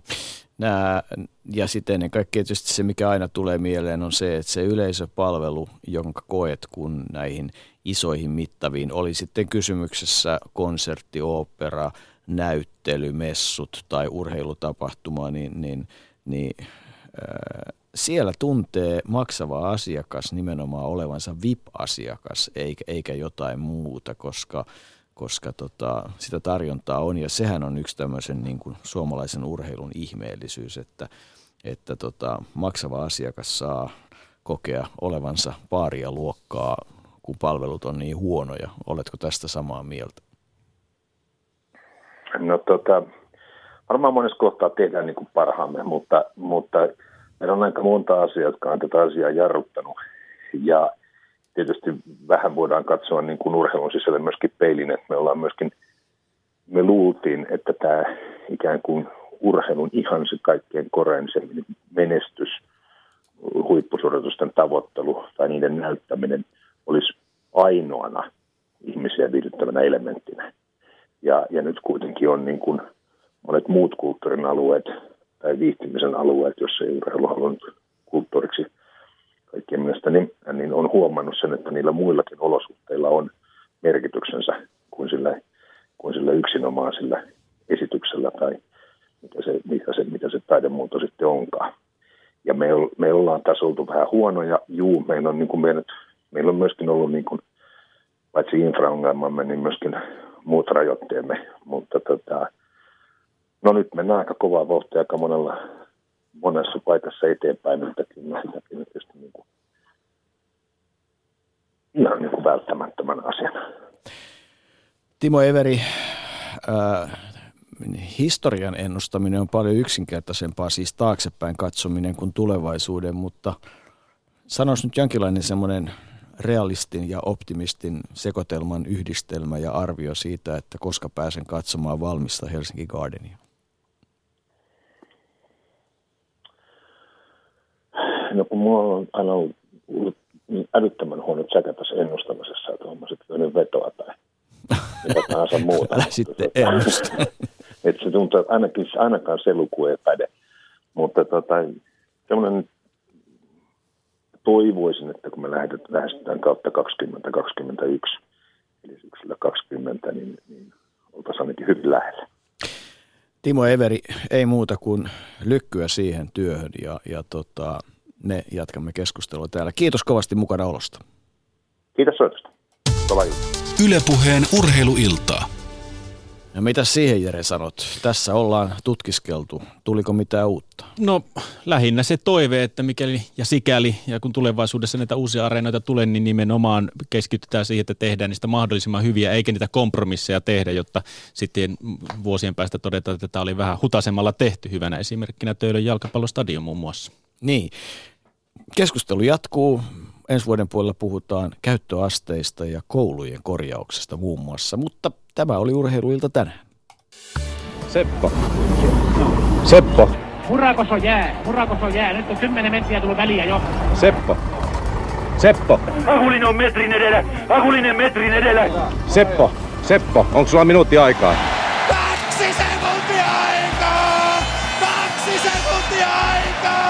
Seppo, kerro miten, mitä tapahtui karsinnassa. Koko ajan hyvä, koko ajan hyvä. No miksi ei tapahtunut mitään? Ranska ryökäle. Huumori sulla kuitenkin on tallella ja se tarkoittaa ilmeisesti sitä, että ei se touhu tähän lopu. No ei lopu. Kolmen tunnin hehkeä. Sen selostuksen haluaisin kuulla Yle puheessa itsenäisyyspäivänä kello 10.03. Silloin radioiden ääreen suomalaista selostustoivekonseptia kuulemaan kokoontukoon jokainen. Tulepa Seppo tänne näin. Seppo, Seppo, Seppo, tule, tule, tule.